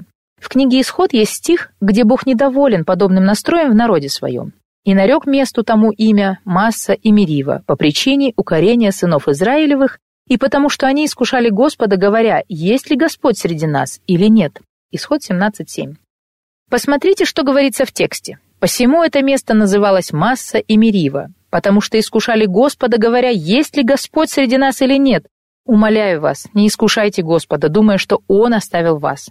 Не поддавайтесь соблазну заявить, что Он удалился от души вашей. Ведь каждый из нас посчитает нездоровой ситуацию, когда ребенок кричит и называет отца своего врагом за то, что тот воспитывает и наказывает его. Прошу вас, рассмотрите сей текст, он будет весьма полезным для вас, чтобы вам не думать, что Бог ушел или отвернулся от детей своих. Во-вторых, если бы Господь отошел от вас, то ваше беспокойство стало бы плодом этого». И вы никогда не смогли бы исцелить его и не были бы способны успокоить собственные сердца, чтобы получить Божий покой в страданиях. Ибо ваше негодование и ропот отталкивает Господа, и Он никогда не даст довольства душам вашим, пока вы не смирите сердца свои в страданиях. Истина заключается не в том, что вы беспокоитесь из-за ухода Бога, но наоборот, вы суетитесь в душе вашей, и посему Он отвращает свое лицо от вас. Посмотрите на это с другой стороны, что вам нужно смирить души ваши, чтобы Господь посетил вас, и сердце успокоилось под Его рукой. В-третьих, считаете ли вы, что Бог отошел от вас? Если даже Он на время сокрыл лицо свое, то разве это дает вам право отдаляться от Него? Сможете ли вы помочь себе таким образом? О, как неразумен этот путь! Вы совершаете еще больший грех, все больше отдаляясь от Бога. Как бедственно положение ваше, что Господь отходит от вас, а вы от Него. Если ребенок видит, что мать идет в противоположную от него сторону, разве не бежит он за ней с плачем? Посему, если душа видит, что Бог на время оставляет ее, как она может отчаиваться и роптать, что еще больше ее отдалит от Господа? Таковы некоторые рассуждения, которыми пытается оправдаться недовольное сердце, и есть еще много других, с которыми нам надлежит познакомиться. Беседуйте с сердцем своим, чтобы добрым словом из Писания был смягчен ропот ваш. Потому что, когда врачи лечат тело человека, они используют разные средства, которые иногда весьма жесткие для организма, дабы встряхнуть его. Так и с духом человеческим. Очень часто ему надлежит быть пронзенным метким словом из Библии, чтобы пробиться сквозь грех и самоправедность человека, из-за которых люди приносят беды себе и окружающим, а также бесчестят Бога. Итак, нам предстоит рассмотреть еще много отговорок недовольного сердца, поскольку Богу надлежит произвести великий труд в духе человеческом. Еврейское слово, которое переводится как «роптать», также может быть передано как «поселиться» и «пребывать». Ибо ропот — это бесчинство и беспорядок, живущий в людях. Он поселяется и пребывает в одном месте надолго. И как непросто изгнать недовольство сие. Четвертое. Полагаю, что могу довольствоваться рукой Господа, только если Он даст мне покой в окружающих мне людях. Ибо мне очень сложно перенести, когда они относятся ко мне так плохо. Я понимаю, что должен радоваться в скорбях. Но как мне не печалиться, когда родные и друзья так неправедно поступают со мной? Когда вы обнаруживаете подобное состояние в сердце своем, то рассмотрите несколько истин. Во-первых, окружающие могут докучать вам и бесчестить вас, но они являются Божьими инструментами для созидания душ ваших. Эта мысль успокоила Давида, когда Семей проклинал его. Хотя тот и был нечестивым человеком, царь увидел в этом руку Господню. Итак, если кто-то из окружающих наносит вам вред, то узрите в нем Божий инструмент. Во-вторых, если кто-то неправедно поступает с вами, то вам стоит жалеть их, а не роптать или быть недовольным. По сути дела, вам лучше быть обиженным, поскольку лучше нести поношение, чем самому поступать неправедно. Если вас незаслуженно обидели, то вы в лучшем состоянии, чем обидчики ваши. Поэтому лучше вам сносить их немощи, чем стенать и роптать. Однажды язычника Сократа спросили, почему он так терпелив по отношению к проступкам окружающих. На что тот ответил: «Буду ли я сердиться на больного и роптать на него, потому что тяжел недуг его? Обидевшие меня больны, посему я жалею их». В-третьих, хотя вы встречаетесь с несправедливостью, которую терпите от людей, Господь никогда не поступит с вами неправедно. Он благ и милостив ко всем нам. Посему противопоставьте его любовь с одной стороны и греховность человеческую с другой. 5. Я никогда не искал той скорби, которая постигла меня. Не могу перенести моего счастья, потому что даже не мыслил о таком. Мое сердце ропщет, поскольку беды мои непредвидены и неожиданны. На это я возражу следующее. Прежде всего в том и состоит ваша слабость и глупость, что вы не ожидали страданий. Апостол Павел говорил о себе: «И вот ныне я, по влечению Духа, иду в Иерусалим, не зная, что там встретится со мной. Только Дух Святый по всем городам свидетельствует, говоря, что узы и скорби ждут меня». Деяния 20, 22, 23. Он не знал конкретного бедствия, которое должно было произойти с ним, но Дух Божий свидетельствовал ему, что в любом месте он столкнется со скорбями и страданиями. Так должен поступать и любой другой христианин. Ему надлежит быть готовым к несчастьям, хотя он может и не знать, каким в точности. Поэтому здесь для христиан не должно быть никаких неожиданностей.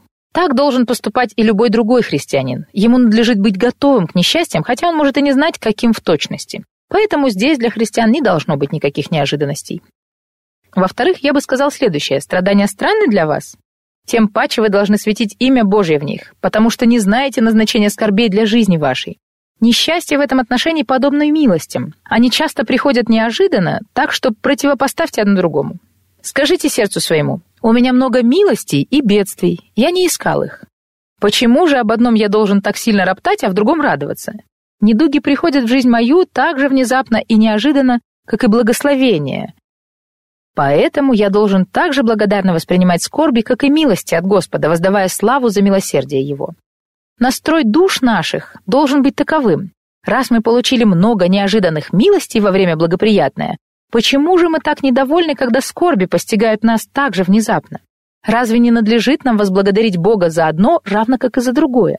Итак, когда приходит несчастье, нам стоит в благоговении светить имя Господа, даже если мы намеренно не искали. Имея такой нрав, мы будем более подготовлены к страданиям и к скорбям, чтобы в недугах наших светить Бога. 6. «О, страдания мои слишком велики для меня». Пытаясь оправдать себя, люди часто говорят, что никто не может понять их. Такова речь их. Если бы вы сами испытали то или другое, прочувствовали всю глубину моей скорби, то вам тоже трудно было бы быть довольными.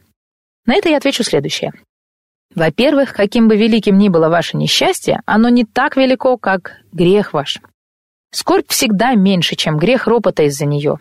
Во-вторых, страдания ваши могут быть сколь угодно великими, возможно, они даже походят на ад на земле. Насколько я помню, один святой однажды сказал, что лучше сильно пострадать, чем погибнуть навеки. Так что страдания не только не должны побуждать вас роптать, но их стоит почитать за честь. В-третьих, страдания часто кажутся великими, поскольку сердце ваше делает их таковыми. Оковы отягчают страдания, если болят ноги. Бремя кажется большим, если болит плечо. Так и сердце ваше. Если оно нездорово, то всякое несчастье будет казаться вам великим и непереносимым. 7. Как бы вы меня ни убеждали, страдания мои гораздо более велики, чем у других. Как я уже написал выше, часто недовольство делает страдания большими, чем они есть на самом деле. Но есть еще одно соображение. Когда Бог дает другим благословение, а тебе скорби, то почему взгляд твой зол, если Господь благ к другим? Почему вы должны быть недовольны от того, что Он благословляет окружающих вас? И если несчастье ваше велико, разве нет у вас возможности чтить Бога больше, нежели у остальных? Помыслите о том, что Господь дает вам привилегию прославить Его в скорбях, и Он явит больше благодати, чем окружающих. Утешайтесь всеми словами. Как говорил Солон, если бы все несчастья мира были положены в одну кучу, и всякий человек брал бы из нее, то мы бы все взяли немного себе, оставив множество остальным. И наоборот. Каждый стремился бы взять много богатств, но не смог бы много унести из-за борьбы с другими желающими. В результате все мы были бы нечестивее и беднее, чем раньше. Итак, Господь по-своему дает меру страданий и милостей каждому из нас. Посему как я могу роптать, что не имею то или другое? 8. О, если бы меня постигло какое-то другое бедствие, тогда я был бы доволен. Прежде всего, осознайте, что мы не можем выбирать жезл, которым Бог будет сокрушать нас. Во-вторых, если бы к вам пришла другая скорбь, она не имела бы такого влияния на вас, как текущие страдания. Возможно, Бог выбрал именно это испытание, поскольку именно оно подходит для очищения сердца и смирения нрава вашего. Когда пациент приходит к врачу, он не говорит: «О, дайте мне другую настойку или иную мазь, ибо мне не нравится мое текущее лекарство». Но подойдут ли другие средства от болезни вашей? О нет, никто не сможет исцелиться, если будет вести себя таким образом. Посему, когда вы испытываете скорбь, не говорите, что страдания не устраивают вас, и вы хотите других испытаний. Но задайтесь вопросом, может быть, другие скорби не подойдут для смирения души моей? Ибо Бог видит каждый недуг наиболее подходящим для труда над душой вашей. В-третьих, знайте, что превосходство благодати в христианстве заключается в том, что верующий может довольствоваться любыми условиями, а не только в каком-то одном определенном состоянии.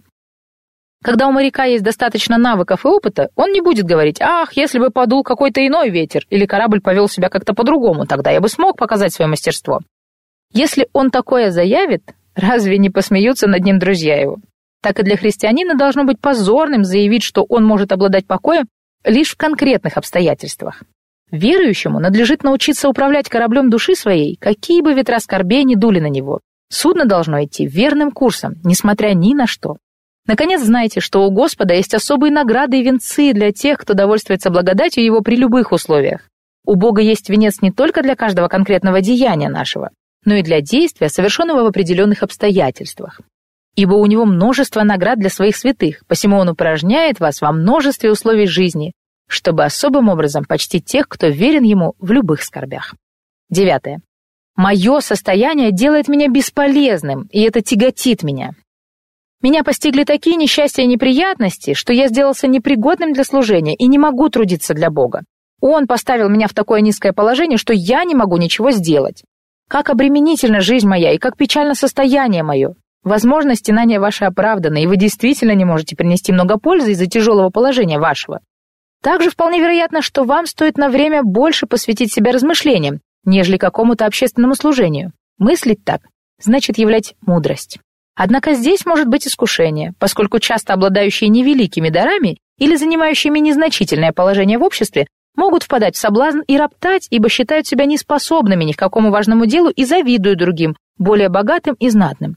Таковым могут помочь следующие соображения. Первое. Хотя положение ваше и незначительно, вы являетесь членом тела Христова. Даже такой малый член, как палец, имеет свое применение, хотя он и не является головой, сердцем или глазом. Помнится, Августин как-то сказал: «Лучше быть малым членом тела, чем быть важной частью, но отрезанной от тела. Лучше быть маленькой веточкой на дереве, соединенной с корнем, чем быть большой, отсеченной ветвью». Воистину, сегодня многие люди в мире имеют великие дары, но они не наследуют спасения и посему обладают меньшими благословениями, чем даже самые малые в Царстве Небесном. Когда огромная ветвь дерева отрезана от ствола, на ней может быть много листьев, но малые веточки, растущие на дереве, пребывают в гораздо лучшем состоянии, ибо они соединены с корнем и получают сок от него. Посему малые ветви расцветут, а большая оторванная ветвь вскоре увянет. Так и со всеми людьми мира. Они подобны великим ветвям, отрезанным от дерева. Хотя они и обладают великими дарами, стяжают большие богатства, имеют славу и роскошь в мире, но у них нет единства с Иисусом Христом. Но благочестивые верующие, живущие в более скромных условиях, простые рабочие, слуги и торговцы, всякий день трудящиеся для семьи своей, будут более благословенны, ибо они скажут: «Хотя я и мало чем обладаю в мире этом, и у меня немного славы, заслуг и удобств, но я присоединился к телу, и там лежит сокровище мое, которое никогда не увянет и не заржавеет». Это должно утешить всех бедных и незнатных в этом мире. Хотя вы и малы в глазах окружающих, но вы присоединились к корню, к телу Христову. Вам дарован неисчерпаемый источник покоя, блага и милости, который будет принадлежать вам всю вечность, в то время как тысячи мирских богачей увянут и погибнут вовек. Посему не беспокойтесь о своем незначительном положении. Второе. Хотя вы и пьете горькую чашу в этом мире, пребывая в столь низком состоянии, когда никто из окружающих не считает вас важным и значительным, но Бог дал вам более высокое призвание. Ибо пуритане учили, что у всякого человека есть особый призыв, повседневный труд и заботы, а также общее и высшее призвание – быть христианином. Как писал апостол Павел в послании к Филиппийцам 3:14, «Стремлюсь к почести высшего звания во Христе Иисусе». Посему у христианина есть высшая цель в Господе – стать подобным Христу. Он призвал нас к самому высокому положению, на которое не может претендовать никакое другое творение, даже ангелы на небесах.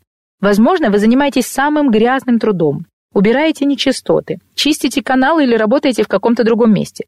Но общее призвание христианина возвышает вас более, нежели положение самого знатного неверующего в стране. Управляющие делами государства могут занимать высокие должности, но ваше положение – в некотором отношении даже выше. Посему да не ропщет никакой слуга, что Бог поместил его в такое состояние и столь незначительное положение. Ибо Христос относится к каждому малому члену подобно тому, как человек заботится о самом себе. Даже боль в самой малой части тела вашего будет побуждать вас относиться к ней, как и к самой великой. Так и Христос заботится о детях своих, которые занимают наиболее низкое положение в этом мире. Третье.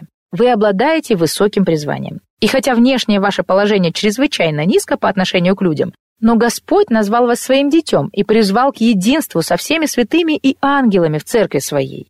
На самом деле, в каком-то смысле вы даже выше ангелов, поскольку они желают проникнуть в тайны церкви и Евангелия, которые открыты только для святых. Христианин может быть незначителен в своем земном призвании, но уникален в небесной принадлежности, ибо он причастен к Царству Божьему. Призываю вас, утешьтесь в мыслях этих.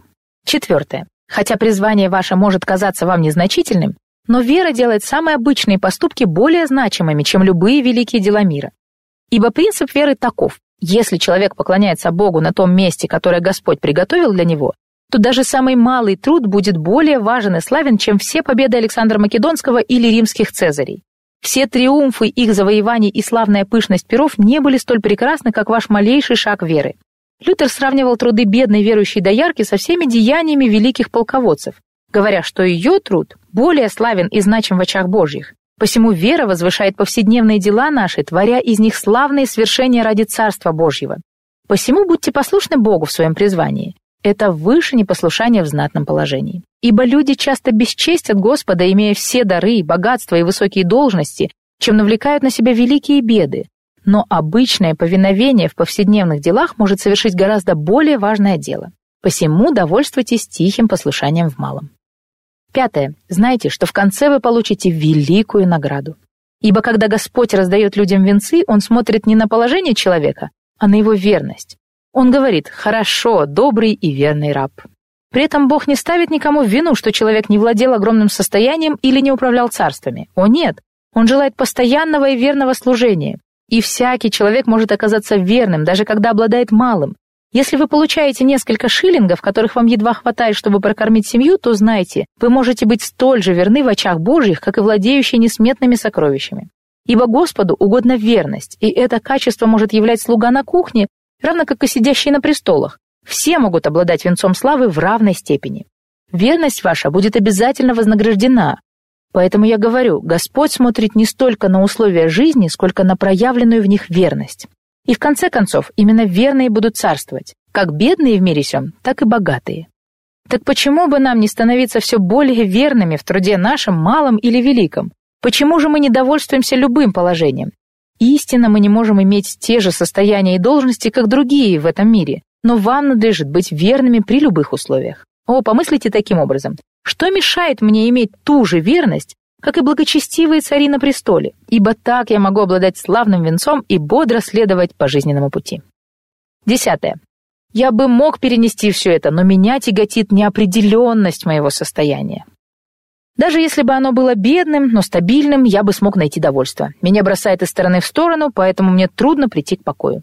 Таковым я отвечу следующее. Первое. Псалмопевец говорит: «Вот ты дал мне дни, как пяди, и век мой, как ничто перед тобою». Подлинно совершенная суета всякий человек живущий. Подлинно человек ходит подобно призраку. Напрасно он суетится, собирает и не знает, кому достанется то. Псалом 38, 6, 7. Итак, написано, что всякий человек — это суета, а значит, никто не сможет прийти к абсолютной стабильности здесь, на земле. В этом состоит правда нашей жизни. Второе. Возможно, Бог желает, чтобы мы жили в постоянной зависимости от Него, поэтому и не дает нам знания о том, что случится с нами на следующий день. Цель Господа – не удовлетворить наши прихоти и не дать нам максимальную степень комфорта в этой жизни. Но, как мы говорили раньше, Христос учил нас молиться о хлебе насущном каждый новый день. Эта истина научает нас, что нам надлежит жить в зависимом от Бога состоянии. Именно в этом заключалась разница между Египтом и Ханааном. Земля обетованная зависела от милости Господа, который давал дождь с неба, в то время как Египет зависел не столько от дождя, сколько от разлива реки Нил. И жители языческого египетского царства гордились, что не нуждаются в воде с неба.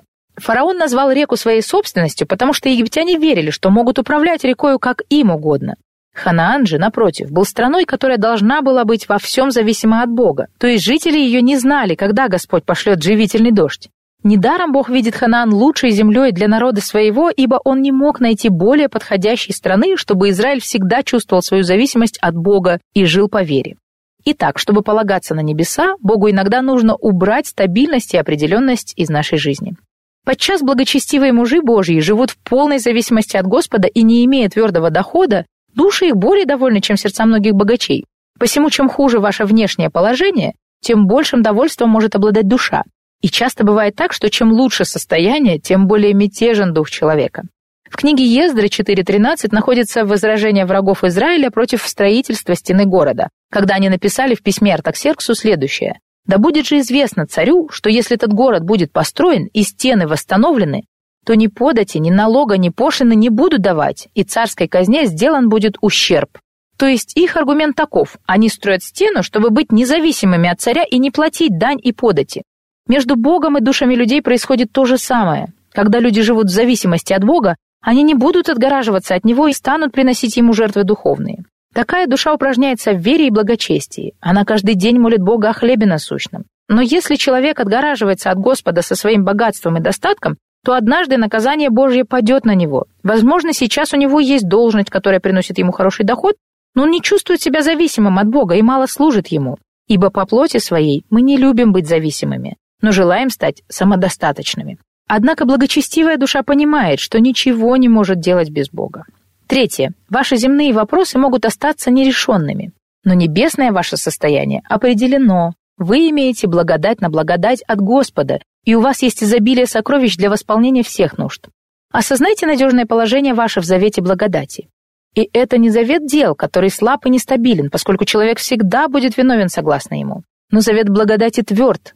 Гарантия его хранится в руке Христовой, поскольку сам Господь обеспечивает надежность своего слова. Ибо Бог заботится о нас, чтобы мы не могли растратить сокровища завета его. Когда сын обанкротится, отец даст распоряжение состоянием другому человеку, чтобы чадо его не растратило все средства. Также и мы находимся по отношению к вечности даже в более определенном и твердом состоянии, чем Адам в состоянии невинности до грехопадения. Пусть осознание этого смирит наши беспокойные сердца. 11. «Если бы я никогда не был в лучшем состоянии, то не роптал бы, как сейчас, когда Бог сокрушил меня. Если бы положение мое было стабильно низким, я пришел бы к довольству, ибо жизнь моя была полна бы изобилия, но сейчас мне весьма тяжело». Возможно, раньше человек получал огромное жалование, а теперь не зарабатывает ни шиллинга. Если бы он не достиг определенных высот, то испытывал бы меньше скорбей в нищете своей. Раньше у вас были друзья и деньги, но сейчас все оставили вас, и сердце ваше болит, словно открытая рана. Однако и в данном положении роптать нельзя. Приведу несколько оснований. Первое. Почему глаз твой завистлив, если Бог раньше был добр к тебе? Почему мы не благодарим Господа в равной степени, как за процветание, так и за трудности? Разве Он делает нам худо, допуская скорби в нашу жизнь? Второе. Если Бог в какой-то момент давал вам изобилие, то разве не стоило вам использовать это время для подготовки к текущим бедствиям вашим? И если бы вы сделали это, то не легче ли бы вам было переносить скорби? Ибо если бы вы использовали богатство свое для приготовления к сложным временам, тогда смена состояния вашего не была бы такой печальной. Каждый христианин должен сказать: «Есть ли у меня богатство сейчас? Я должен готовиться к нищете и болезни. Обладаю ли я свободой? Значит, мне нужно готовиться к тюремному заключению. Откуда я знаю, к чему завтра меня призовет Бог? Разве не для этого Он дает мне времена покоя и благоденствия? Если соблазны мои невелики сейчас, значит, нужно готовить себя к ним в будущем». Живите так, и перемена состояния вашего не будет столь болезненной. Моряки готовятся к бурям, и они скажут вам: если бы во времена штиля мы не готовились к шторму, то не смогли бы перенести и самой малой волны. В спокойствии нашем нам стоит приготовить себя к любым бурям, и скорби станут казаться нам не такими страшными. Размышления наши должны быть совершенно противоположны ропоту. «Сейчас я унижен, но да будет имя Господне благословенно, что до времени скорбей Он был со мной и в периоды изобилия.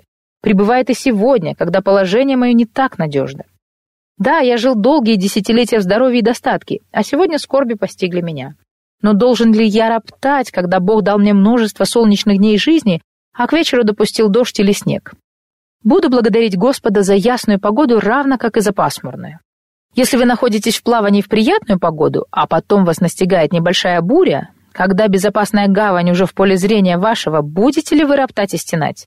О, возблагодарите Бога, что так долго обладали достатком. Пусть эти соображения помогут нам всем. Если даже Бог скажет вам сегодня, ты больше никогда не увидишь спокойных дней жизни и не станешь обладать многим в мире этом, как ранее, то у вас есть причины благодарить Его, как и во времена изобилия. Но вы не хотите облегчить скорби свои, потому что ропщете и пребываете в недовольстве из-за прошлого достатка вашего. Но на каких условиях вы обладали всем ранее?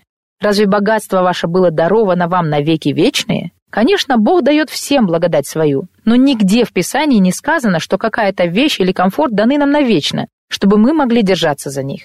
Все мы наследуем тление ветхого тела нашего, и Бог не дает нам ничего земного в вечное владение. А вот милость, вера, долготерпение и другие плоды Духа, завет, обетование и вечный покой даны нам навсегда.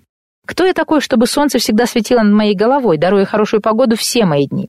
И если Бог дает мне залог любви своей, позвольте мне вернуть его через послушание, ибо всякий верующий получает изобилие благ от Господа, как залог его любви к нам. Посему вернуть этот залог через послушание во время скорбей – наиболее верное решение. Нам следует в радости благословить Бога, что у нас есть то, что мы можем вернуть Ему. Скажите: «О, Господи, Твоя любовь дала мне столь великое изобилие, посему позволь мне вернуть его Тебе как акт повиновения». Итак, когда Бог отзывает у вас имение или удобство ваше, Он желает, чтобы мы добровольно отдали их Ему, как знак послушания. 12. «О, я приложил так много усилий для покоя моего, но труды и заботы мешают мне и весьма тяжелы для меня». Отвечу на это следующее. Первое. Чем больше крест, который нам надлежит нести, тем больше должно быть послушания и покорности. Второе. Если вы переносили многие боли, то не делали ли это в послушании Господу? Трудились ли вы, чтобы быть довольными в скорбях своих? Это невозможно без полной покорности Богу, ибо нам надлежит полностью положиться на Него в благословениях и усилиях своих. К чему же вы стремитесь в труде своем? Разве не к тому, чтобы ходить перед Богом в том состоянии, в которое Он поместил вас? Ибо христианину нужно светить Господа в том земном призвании, которое принадлежит Ему. Конечно, человек работает ради обеспечения семьи, но главное, к чему стоит стремиться, это послушание Богу в обстоятельствах ваших. И даже если Господь пожелает изменить их, праведно повинуйтесь Ему и не ропщите, несмотря на страдания. Третье. Величайшее свидетельство вашей любви к Богу будет заключаться в том, что вы откажетесь от чего-то, что дорого вам. Ибо как вы можете предложить Господу то, что ничего не стоит? Внешний покой дорого обошелся вам в этом мире, вы приложили немало усилий, чтобы приобрести его. И теперь явите любовь к Богу тем, что добровольно откажетесь от покоя земного, когда лишитесь его. Ибо жертва не бывает дешевой, но всегда дорога. 13. «Я признаю свое несчастье и чувствую ропот внутри себя, но благодарю Бога, что не бесчещу Его открытым недовольством, хотя и обладаю ропщущим духом». О, недовольствуйтесь неустройством сердец ваших, ибо в очах Бога даже внутренний ропот их подобен греховным поступкам. Не только язык ваш, но и душа должна пребывать в тиши перед Ним. Уныние может проявляться как в настрое души, так и в словах, и бороться прежде нужно с внутренним недовольством. «О Господь, надеюсь, я угодил Тебе, рассмотрев те аргументы, которые приводит недовольная душа. Умоляю и моих читателей во имя Господа нашего, рассмотрите мои мысли и порассуждайте над ними, чтобы они коснулись сердец ваших. Я же перейду к следующей главе, которая поможет нам узнать больше о благодати довольства, ибо в ней есть величайшая красота и совершенство, в то время как грех ропота мерзок и греховен». Глава 8. Как получить довольство. Итак, мы подошли к завершению рассмотрения темы довольства, которому Христос учит верующих. Я показал вам, в чем заключается искусство, навык и тайна христианского покоя, а также привел многие примеры из Писания. Предыдущая глава была посвящена различным отговоркам, которые приводит недовольное сердце. И теперь, приступая к заключительной части, расскажу о двух путях достижения довольства, а именно: первое – несколько серьезных соображений, чтобы обрести покой в страданиях. Второе. Что должно сделать сердце, чтобы прийти к довольству? Итак, мысли для достижения покоя в страданиях. Первое. Во всех наших позывах и склонностях к недовольству нам надлежит учитывать величайшие милости Божьи и тщетность творения. Ибо то, чего нам недостает, гораздо менее значимо, чем то, чем мы обладаем уже сейчас. Тем более люди обычно ропщут из-за того, что имеют нечестивые. Зачем же беспокоиться по поводу того, что усугубляет положение неправедных? Ваше богатство может быть малым, здоровье не столь крепким, заслуги незначительными. Но многие имеют все это в избытке, при этом являясь нечестивыми. Приведу вам примеры пары благочестивых людей – Антония и Дидима. Дидим был слеп и все же обладал многими дарами и благословениями. Антоний спросил его, беспокоится ли тот по поводу своей слепоты, на что Дидим ответил: Да, я переживаю по этому поводу. Но с другой стороны, как я могу беспокоиться по поводу того, что есть у собак или даже мух, но при этом не радоваться и не благодарить за те славные блага, которыми обладают ангелы? О, христианин, спроси себя, из-за чего я недоволен? Не из-за тех ли вещей, которыми владеют нечестивые, животные и даже дьявол? Как я могу роптать, если Господь дал мне славу свою, которую имеют и ангелы небесные? Благословен Бог, говорит апостол в послании Ефесянам, и Отец Господа нашего Иисуса Христа, благословивший нас во Христе всяким духовным благословением в небесах. Ефесянам 1:3. Возможно, у вас немного земных богатств по сравнению с другими людьми, но Бог благословил вас небесным призванием. Это должно привести вас к довольству, ибо, будучи на земле, вы духом присутствуете на небесах. Итак, рассмотрите имеющееся у вас величие милосердия Божьего, что будет верным путем для вашего прихода к довольству. Второе. Нас также должна утешать мысль о том, что Бог всегда идет впереди нас в своих милостях. Я говорил об этом ранее в главе об усугублении греха недовольства. Так вот, чтобы найти покой, помыслите следующим образом. Вам не хватает земного утешения? Но разве Бог не был с тобой раньше? О, как много усилий все должны прилагать, чтобы благословить Бога за все то, чем мы обладаем. Я помню, как читал об одном благочестивом человеке, который прожил 50 лет, 48 из которых он наслаждался здоровьем и достатком.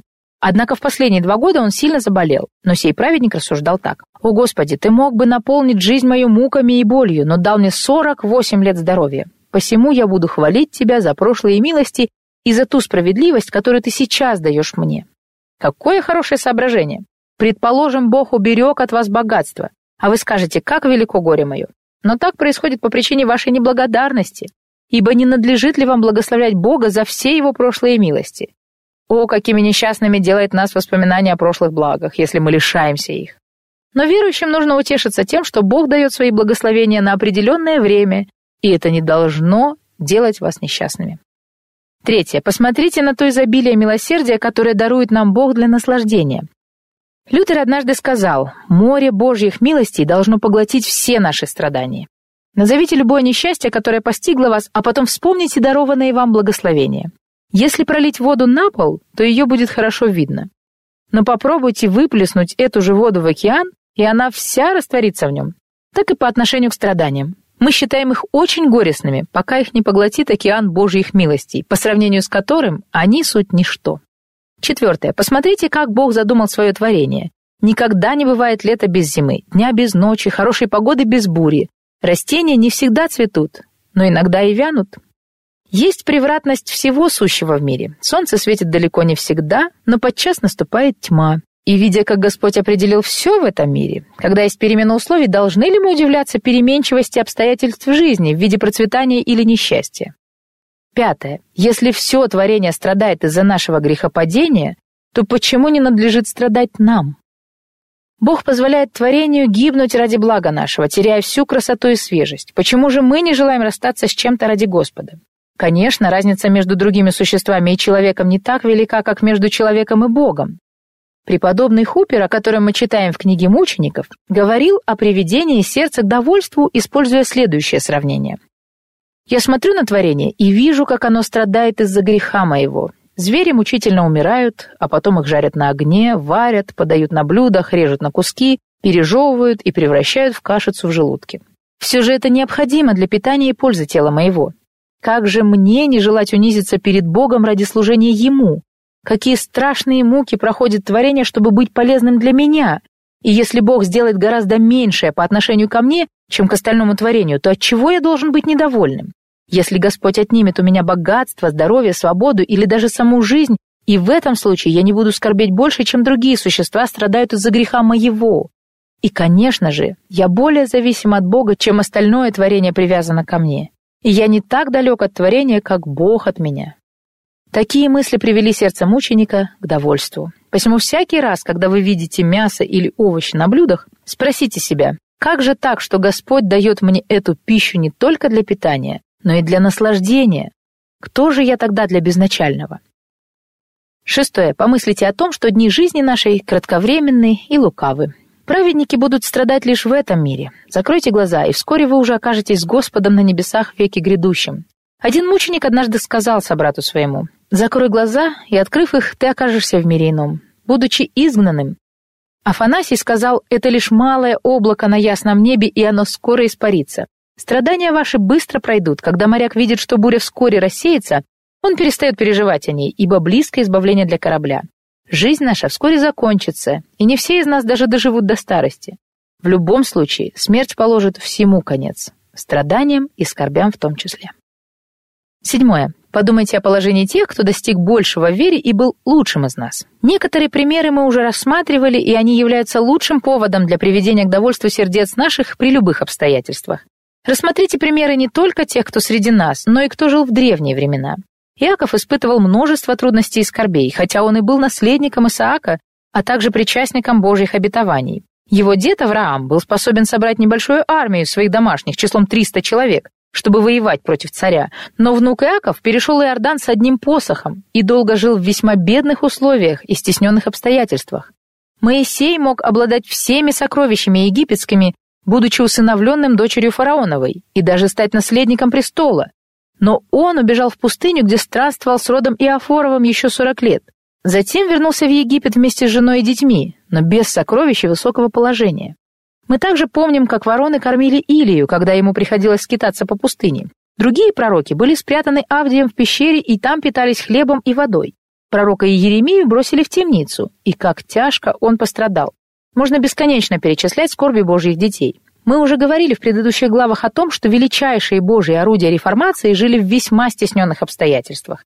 Даже Лютер, будучи известным человеком, предстоящим пред князьями, пред своей смертью сказал следующее: «Господи, у меня нет ни земель, ни богатств, которые я бы мог оставить детям своим, но я передаю их Тебе». Также и реформатор Вольфганг Мускулус, который был избранным Божьим сосудом в свое время, по превосходству духа своего он стоил целого состояния, ибо сочетал в себе духовность и необычайную образованность для своего времени, но иногда был вынужден рыть канавы для пропитания своей семьи. И как бы повели себя мы, если бы оказались на их месте? Но превыше всего для нас стоит пример Христа, которому не было куда голову преклонить, хотя у лис есть норы, а у птиц гнезда. Подобные размышления очень полезны для душ наших. Для богатых в мире сём очень важно идти к бедным, посетить их в домах, больницах, посмотреть на раны солдат и на тех людей, которые перебиваются с хлеба на воду. И если вы пойдете к таковым, то не только станете более благотворительными и сострадательными, но и научитесь благодарить Бога и перестанете роптать на долю свою.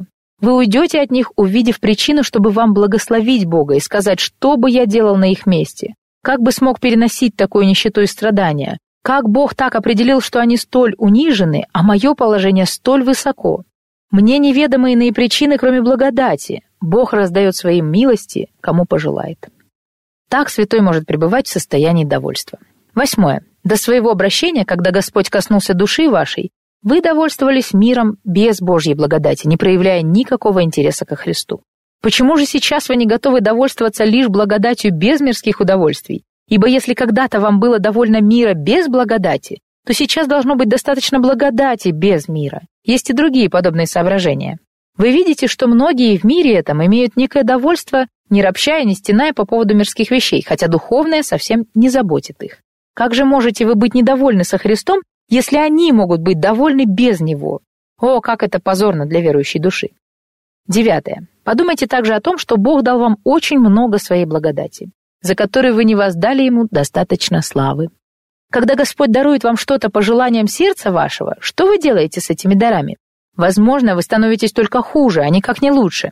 Посему удовлетворитесь следующим. Когда я обладал всем, то воздавал меньше чести Господу, чем сейчас, когда лишен многого. Пусть ваши мысли утешатся тем, что Бог больше прославляется в скорбях, чем в избытке. 10. Наконец, рассмотрите все милости, которые Господь изливал на вас во времена предыдущих страданий. Разве Он не благословлял вас в скорбях ваших? Одно дело, когда служители говорят вам, что Бог всякое бедствие обращает во благо, и совсем другое, когда вы переживаете это на собственном опыте. Такие размышления сильно успокоят сердце ваше и приведут его к довольству. Подумайте, разве Господь не будет продолжать работу с сердцем моим через скорби, когда Он делал это ранее? Возможно, вы найдете много других соображений, но я расскажу вам еще одну историю о торговце по имени Зино. Однажды он потерпел кораблекрушение, но затем сказал: «Я никогда не совершал лучшего путешествия, чем во время сего бедствия». Это высказывание было весьма странным, особенно для моряков. Но он имел в виду, что получил много пользы для своей души. Богу было угодно благословлять его так, что он приобрел обильное богатство для сердца своего. Посему имеет смысл благословлять Бога не только за времена изобилия, но и за худшие события и наиболее тяжкие беды. Ибо когда вы встретились с величайшим крестом во дни странствования вашего, Бог был рад обратить его в наивысшее благо. Воистину, мы даже можем молиться об испытаниях, чтобы нам приобрести больше благословений. Ибо когда Господь в своем провидении располагает так, что вы встретитесь с опасными поворотами в странствовании своем, вы можете ожидать, что Бог обратит их в великие благословения, не сомневаясь, что каждый праведник обладает немалым опытом терпения и довольства в скорбях. Святые понимают, что иногда лучше быть на малом корабле, который может проходить через неглубокие места, в то время как огромные суда носимы бурей и раскалываются о скалы. Возможно, Господь видит надвигающийся шторм и полагает, что на своем великом корабле вы разобьетесь о камни. Посему Он помещает вас в меньший сосуд, чтобы вы были в большей безопасности. Сейчас отложим эти рассуждения, но прошу вас, не забывайте о них, трудитесь, чтобы вспоминать их и утешаться этими истинами во время страдания. Второе. Что должно сделать сердце, чтобы прийти к довольству? Сейчас я перейду к тем путям, которые помогут вашим сердцам прийти к довольству, чтобы показать, каким урокам Христос хочет научить нас в своей школе. Верующие обладают очень многими благословениями, которые помогут обрести эту благодать. Посему расскажу о действиях, которые вы можете предпринимать, чтобы прийти к покою души вашей. Первое. Ничто, даже самое благое в мире, не сможет принести нам ничего доброго, если мы не ищем сердечного довольства. Нельзя добиться устойчивости корабля, просто поддерживая его извне. На судне должен быть балласт для стабилизации. Так и с душами нашими. Нет ничего внешнего, чтобы могло удержать наши сердца в устойчивом состоянии. На это способна только благодать в душе. Второе. Если вы желаете полноценной жизни в довольстве, не стяжайте слишком много мирского и не стремитесь сделать больше, чем то, на что Бог призывает вас. О, не будьте жадными и не берите на себя слишком много, ибо когда человек идет через колючие тернии, ему нет смысла жаловаться, ибо он мог выбрать более безопасный и краткий путь. Призвал ли вас Бог идти через тернии? Если да, то другое дело. Но если вы делаете осознанный выбор, когда могли пойти другим маршрутом, то у вас нет причин для ропота. И если человек сам выбирает идти сложным путем, то неудивительно, что он страдает от выбора своего. Природа всех вещей в мире состоит в том, что во всем мы найдем ту или иную долю скорбей. Мы встретимся с разочарованиями и страданиями. Следовательно, если Бог особым образом не призывает нас, то не стоит иметь много имущества в мире этом. Так мы придем к довольству. Третье. Будьте уверены, что вы призваны Богом ко всякому делу, которое совершаете. Ибо если вы убеждены, что Бог благоволит к вам в труде вашем, то будете спокойны, с какими бы трудностями ни повстречались. Ничто не даст вам больше довольства, чем твердая уверенность в том, что Господь желает видеть вас на этом месте и именно в этом положении. Это утешит и утвердит вас, когда вы встречаетесь с неприятностями. Четвертое. Еще добавлю, что важно не только призвание к определенному труду, но и верное исполнение его. Моя задача не только иметь благословение и подтверждение от Бога, но и достаточно справляться с той работой, которую Господь поручил мне. Мне нужно ходить перед Ним и трудиться согласно Его замыслу и заповедям. Добавьте это к моему предыдущему совету, и мир Божий будет сопровождать вас на пути вашем. Когда я не сам поставил себя на труд, но Бог призвал меня, когда я хожу перед Ним по слову Его, то что бы ни случилось, Всевышний позаботится обо мне. У язычников есть поговорка: «Если вы все подчинились себе, тогда и сами подчинитесь разуму и здравому смыслу, тем самым все будет принадлежать вам». Добавлю лишь одно: подчините себя Богу, и тогда будете обладать всеми благословениями. Многие из знатных в народе нашем поступают весьма нечестиво, потому что желают подчиниться суду или князю лишь для того, чтобы подчинить себе других, вассалов или рабов, которые ниже их по положению. Так они смогут иметь дополнительные привилегии и одержать победу в любой тяжбе. Нам же надлежит быть вассалами перед Богом, всецело подчиняясь Его повелениям. И тогда мы сможем обладать всем необходимым. Так говорит апостол: «Итак, никто не хвались человеками, ибо все ваше». Павел ли, Аполлос ли, или Кифа, или мир, или жизнь, или смерть, или настоящее, или будущее – все ваше. Вы же Христовы, а Христос Божий. 1 Коринфянам 3, 21-23. Для преклоняющегося перед Богом человека пригодны все вещи. Ему принадлежит все. Таково благословение, служение Богу и послушание Ему. Оно делает все в мире этом нашими слугами. Как же так, спросите вы? Ведь я не могу никому приказать. Но нет, все творение – слуги ваши, в том смысле, что оно содействует ко благу вашему. Ибо нет ничего в мире этом, что Господь не мог бы обратить в добро. Поэтому будьте Божьими слугами, и все творение будет служить вам. Пока мы находимся в рамках повелений Господа, мы пребываем под Его защитой. Но как только мы выйдем за эти пределы, то будем подобны оленям, перепрыгнувшим ограду парка. Всякая собака может загрызть их, хотя внутри парка они могут свободно пастись и питаться. Так и люди, нам надлежит пребывать в границах, определенных Божьим словом. И тогда труд наш в мире этом будет благословен, и нам не о чем будет беспокоиться, кроме послушания Господу. Но если человек выходит за рамки дозволенного Богом, то вскоре его постигнут скорби, и он лишится довольства.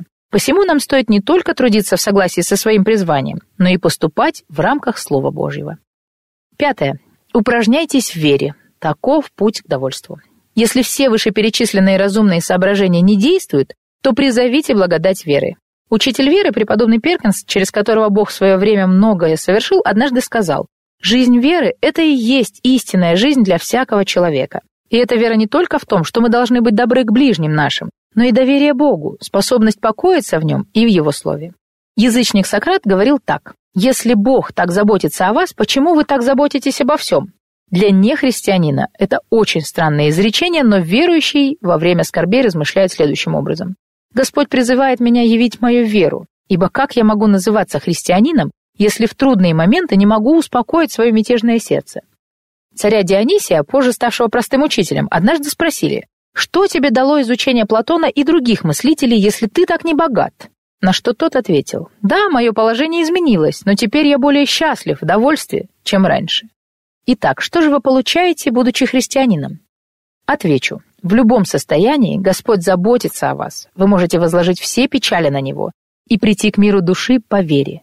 Посему, когда разума уже недостаточно, пусть вера встанет на Его плечи. Скажите себе: «Я вижу землю обетованную, хотя разум ее не видит. Знаю, что все содействует ко благу, и Бог обратит зло в добро. Предайте себя Господу и всем путям Его. Чем чаще вы будете делать это, тем больше вера будет творить в вас тихий и мирный дух». 6.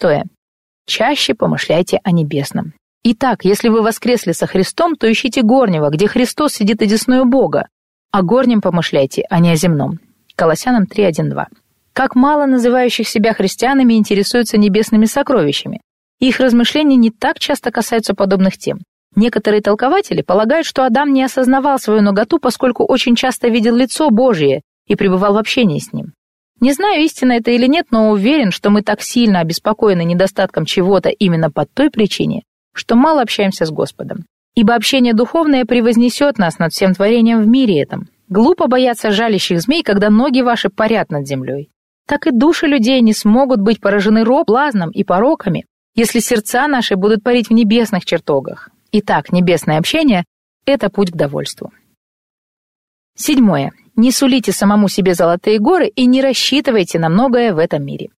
Для христианина прилично смотреть на себя скромно, не мысля о себе слишком высоко, и не парите в мыслях ваших, когда вы представляете себя творящим великие дела в этом мире. Но уподобьтесь Иакову, который жил в довольстве, обладая небольшим имением и моля Бога лишь об одежде и пище. Посему, если бы мы не мыслили многого о себе и не желали бы слишком многого, то не сталкивались бы с великими разочарованиями. Как писал апостол Павел: «Имея пропитание и одежду, будем довольны тем». 1 Тимофею 6:8. Он тоже не парил в облаках, подобно тем, кто много думает о великих мирских богатствах и посему никогда не сможет прийти к довольству.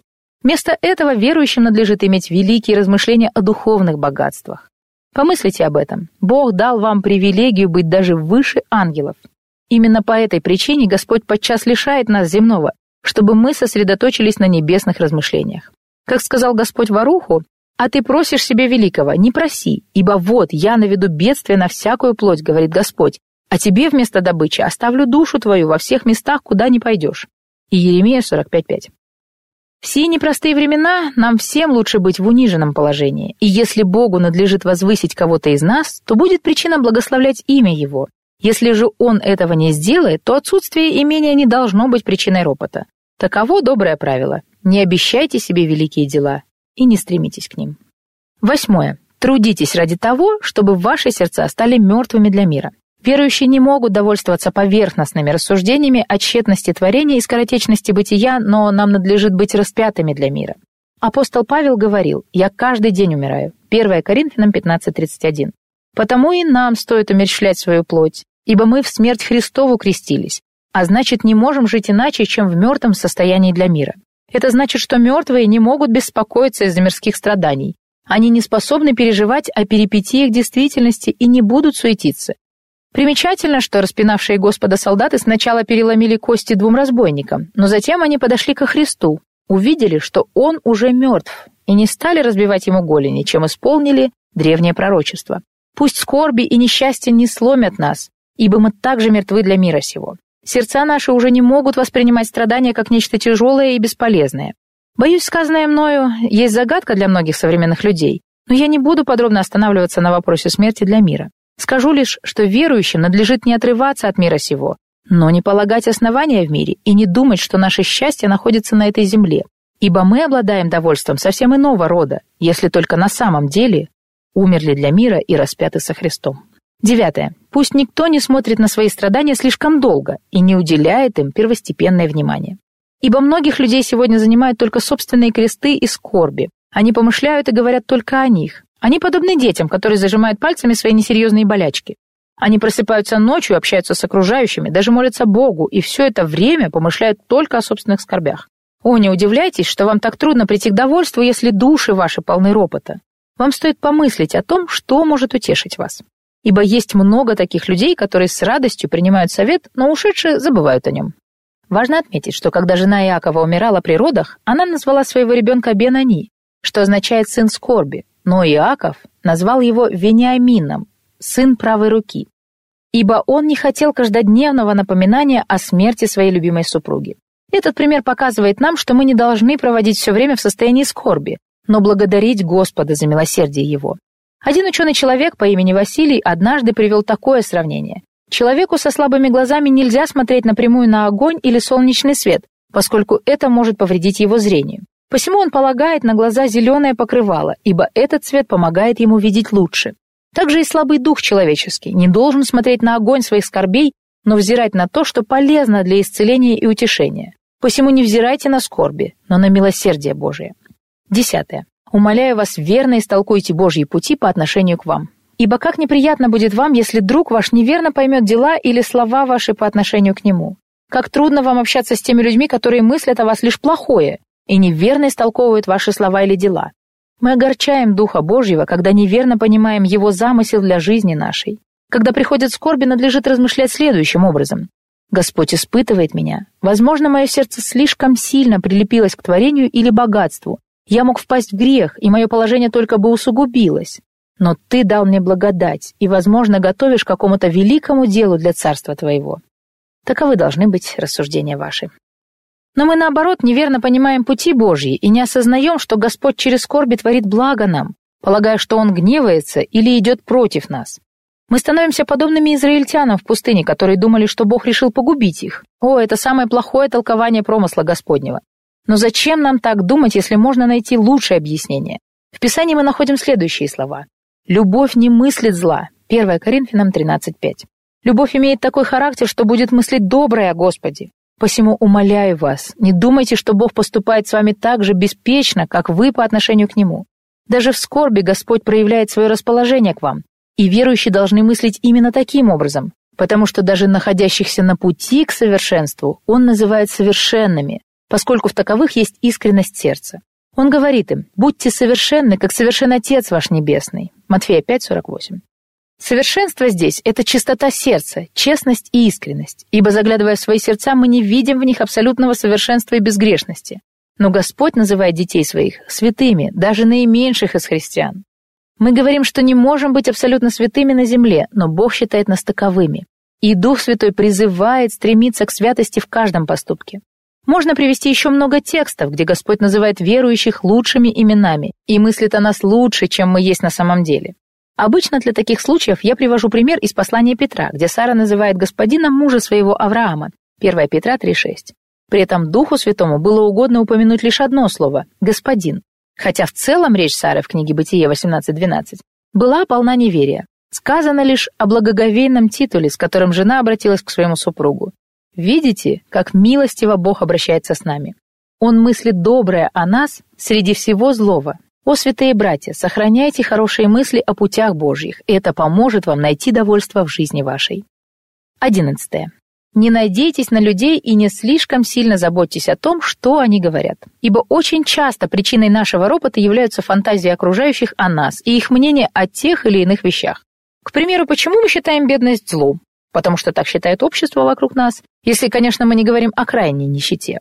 Проиллюстрировать эту мысль можно следующим образом. Почти все недовольство связано с мнением других людей, а не с самой сутью вещей. Поскольку вы можете быть очень бедны, но что, если остальные еще беднее вас?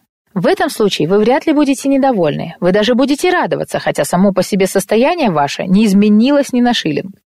Возьмите человека, который живет лишь на 12 пенсов в день, и вы скажете, что этой суммы недостаточно для пропитания целой семьи. Но, предположим, в мире нет людей богаче его, кроме вас. Разве не будете вы считать свое состояние хорошим, хотя оно не увеличилось ни на йоту? Посему я утверждаю, что ропот людей часто основан на фантазиях окружающих. Что заставляет вас чувствовать себя несчастным и считать свое состояние чрезвычайно тяжелым, если многие другие люди в мире как раз наоборот назовут вас счастливчиком? О, не позволяйте вашему счастью зависеть от людского мнения. Иоанн Златоуст однажды сказал: «Не будем делать людей господами нашими ни в вопросах веры, ни по отношению к довольству». То есть покой наш не должен зависеть от воображения окружающих. Может быть, другие думают, что вам тяжело, но вы стоите перед Богом и знаете лучше. И если люди пренебрегают вами или стыдятся вас, то не стоит смущаться или роптать, ибо состояние ваше вовсе не безнадежно. 12. Не злоупотребляйте благами мира сего, когда обладаете ими.